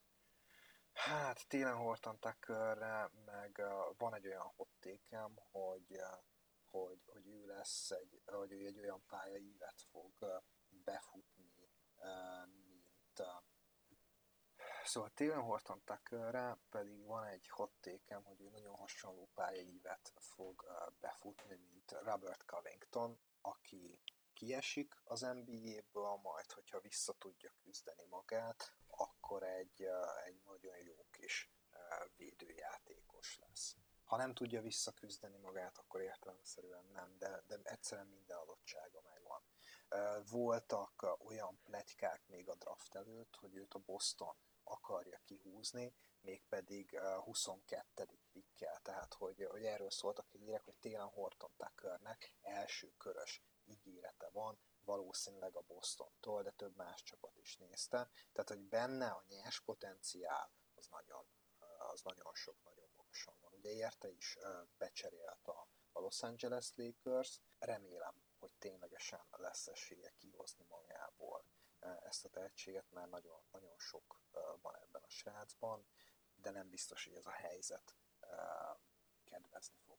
Hát igen, erre láttunk már a múltból példát, hogy James csapatában a fiatal tehetségeknek nincs könnyű dolga. Hát meg különösen a nyers tehetségeknek, Igen. tehát hogy, hogy itt, itt nincs idő Los Angelesben arra, mármint a Lakers oldalán, hogy, hogy, hogy télen Horton Tuckernek mutogassák, hogy akkor hogy is kell helyezkedni egy csapat védekezésben, mit csinálja a pick and roll ellen. De erre nem lesz pedig kellene, tehát hogy őt, őt meg kell tanítani játszani, kihozni belőle, ami, benne lehet. Hát a dobásra se jó még, tehát hogy őt, őt most még nem lehet. És egyébként ő is egy szokatlanabb újon szerződést kapott, ami csak két éves. Ugye a standard második körös szerződések azok három évesek szoktak lenni.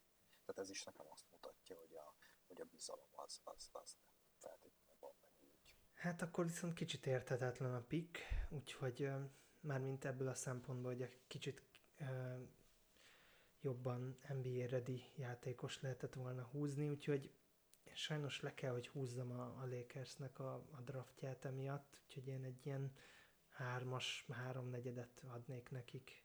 Hát, én inkább alulról súrolnám a hármast. Nyilván nem volt nagy mozgásterük, nyilván itt nagy hibákat nem lehet elkövetni, de én inkább azért, azért mondanék mondjuk hármas alá, mert, mert Horton Tuckernek ez nem egy jó hely, és egy, egy ilyen pikkel ki lehetett volna húzni olyan játékost, aki lehet, hogy tényleg pályára is fog kerülni.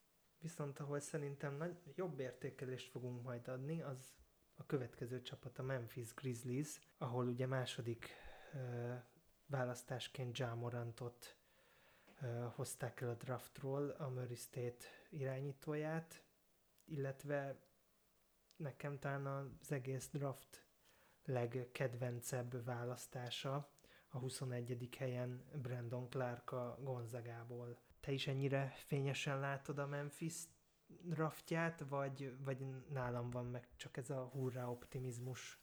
Mm, teljesen uh, ugyanígy látom én is. Uh, Brandon Clark egészen érthetetlen, hogy uh, hogyan csúszott le a 21. Uh, helyig.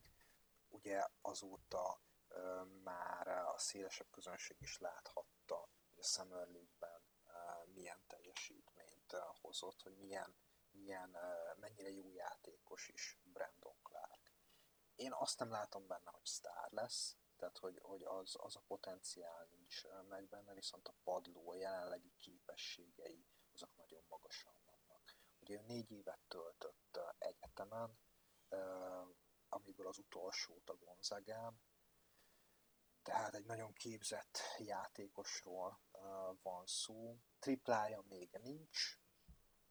Lehet, hogy nem is lesz. Lehet, hogy nem is lesz magassága nincs meg ahhoz, hogy center legyen. Biztos, hogy nem is lesz meg. Small ballban egy-két matchupban működhet centerként, ami egyébként a mai ligában neki egy, egy természetes pozíció lenne, de hát nincsenek meg igazán ehhez sem méretei. Viszont ez szerintem nem olyan nagy probléma, mert ott van mellette egy, egy Jaren Jackson Jr., aki tökéletes, tökéletes magas ember párja lehet. Egyébként gyakorlatilag a, a, a Triple G-szerű centerek mellé kivétel nélkül jó fit lett volna Brandon kihúzhatta volna a Minnesota Timberwolves, kihúzhatta volna a Phoenix Suns Aiton mellé, Szerintem egyébként a Phoenix suns ki is kellett volna őt húzni a 11. helyen, ha már lecseréltek, de ez a Memphis szerencséje igazából, úgyhogy ők nagyon jól jártak ezzel a választással. És hát Jamorantet meg, meg sokan, sok helyen dicsérték, ő egy, hát nem véletlenül került második helyen kiválasztásra. Igen, uh, Morant nál az az érdekes, hogy ő mekkora ugrást tudott mutatni az első és a második évek között. Tehát ő, ő megszokta most itt a, az utóbbi évben a Rivalda fényt, gyakorlatilag mindig nála volt a labda, vagy ő fejezte be, vagy gólpasszal fejezte be. Um, igen, az Ohio Valley konferencia az nem a legmagasabban rangsorolt, hogy úgy finoman fogalmazzak, de, de amikor ő, ő bekerült a, a Madnessbe, tehát a rájátszásba a Murray State-tel, akkor, akkor nagyon szépen dolgozott a, az első meccsen, és ott egy eléggé magasan rangsorolt úgynevezett Power 5 uh, konferenciás csapat ellen, tehát ott hozott egy azt hiszem talán tripla-duplát, de nem vagyok benne biztos, vagy közeli volt, de szerintem megvolt a tripla-dupla.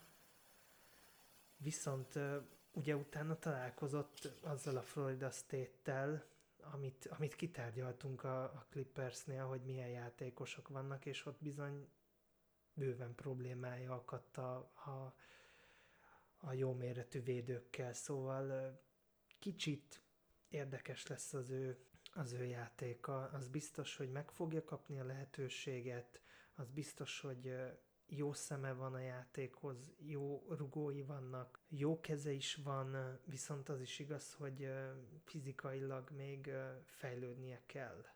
Megnéztem közben, meg volt neki a, a tripla-dupla a Market ellen. 17 pontot, Igen. 16 asszisztot és 11 lepot.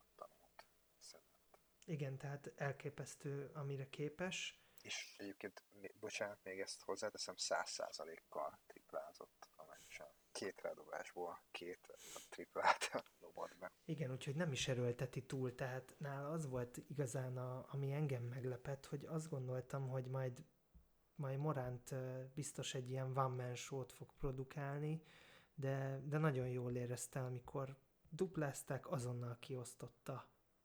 És nagyon jó helyre is került. Tehát, hogy a, az ő morálját Memphisben nagyon fogják szeretni. Tehát, hogyha, hogyha valaki megérdemli azt, hogy a, hogy a Memphisi közönség előtt játszhasson és bizonyíthasson az Moránt, és hogyha van egy közönség, aki megérdemli azt, hogy ilyen típusú tehetség az ő parkettjükön lépjen pályára, Memphisi közönség, ez egy ilyen match made in heaven, elég korán tudni is lehetett, hogy, hogy Morantet el fogja venni a Memphis, ő ennek igazából örült is, pedig a kis, kispiacos csapatokhoz nem mindig lelkesen kerülnek az újoncok, de itt ilyen probléma sem volt. Ez egy, ez egy, ez egy szép út kezdete lehet. És hát Morant is egyike annak a, a néhány játékosnak, akik ezen a drafton nincsenek túlsúlyban, akik virtuózok, akik nem csak a, a, a 2V tehetségükkel és a roleplayer potenciáljukkal tűnnek ki, hanem akik igazi sztárok lehetnek ebben a ligában. Bocsánat, csak az előbb ugye mondtad, hogy match made in heaven lehet ez a Morant Memphis Grizzlies párosítás, és itt néztem a depth chartot, és látok itt egy Match Made in Hell-t is George Jackson szerepében, mert ha van anti-Grizzlies játékos, akkor ő biztos, hogy az. Ez igaz, viszont uh, ugye azt se felejtsük el, hogy tulajdonképpen a Phoenix Suns értéket adott fel azért, hogy a, hogy a Memphis átvegye George Jackson-t, vagy legalábbis így is, uh, így is lehet olvasni ezt a cserét, ami ugye takarító move volt, azért kellett, hogy a Phoenix le tudja igazolni Ricky Rubio-t. Úgyhogy én nem hiszem, hogy Memphisben Josh Jacksonra komoly szerepet bíznának. Meg fogják nézni, olcsón jutottak hozzá, viszont hogyha nem működik, akkor szívbaj nélkül fogják akárki is tenni a keretből, annak ellenére rookie szerződésem van, és negyedik pick volt. Úgyhogy én azt hiszem, hogy, hogy egy cson nélküli ötöst megérdemel a Memphis. Ha lenne hatos, akkor hatost kapnának a Brandon Clark igazolás miatt. Így van, szerintem az egyik legjobb draftot a, a Memphis Grizzlies uh, hozta le. És hát ugye ezek után egy példás újjáépítés uh, is kezdődött a csapatban, tehát nagyon szép uh, a, a nagyon ígéretes a jövő Memphisben. És hát persze ugye ez nem jelenti azt, hogy, hogy az előttünk álló szezonban jó lesz ez a csapat, de, de ott van például Wiseman drafton, aki, aki már helyben van, már csak le kéne draftolni. És hát utána egy különösen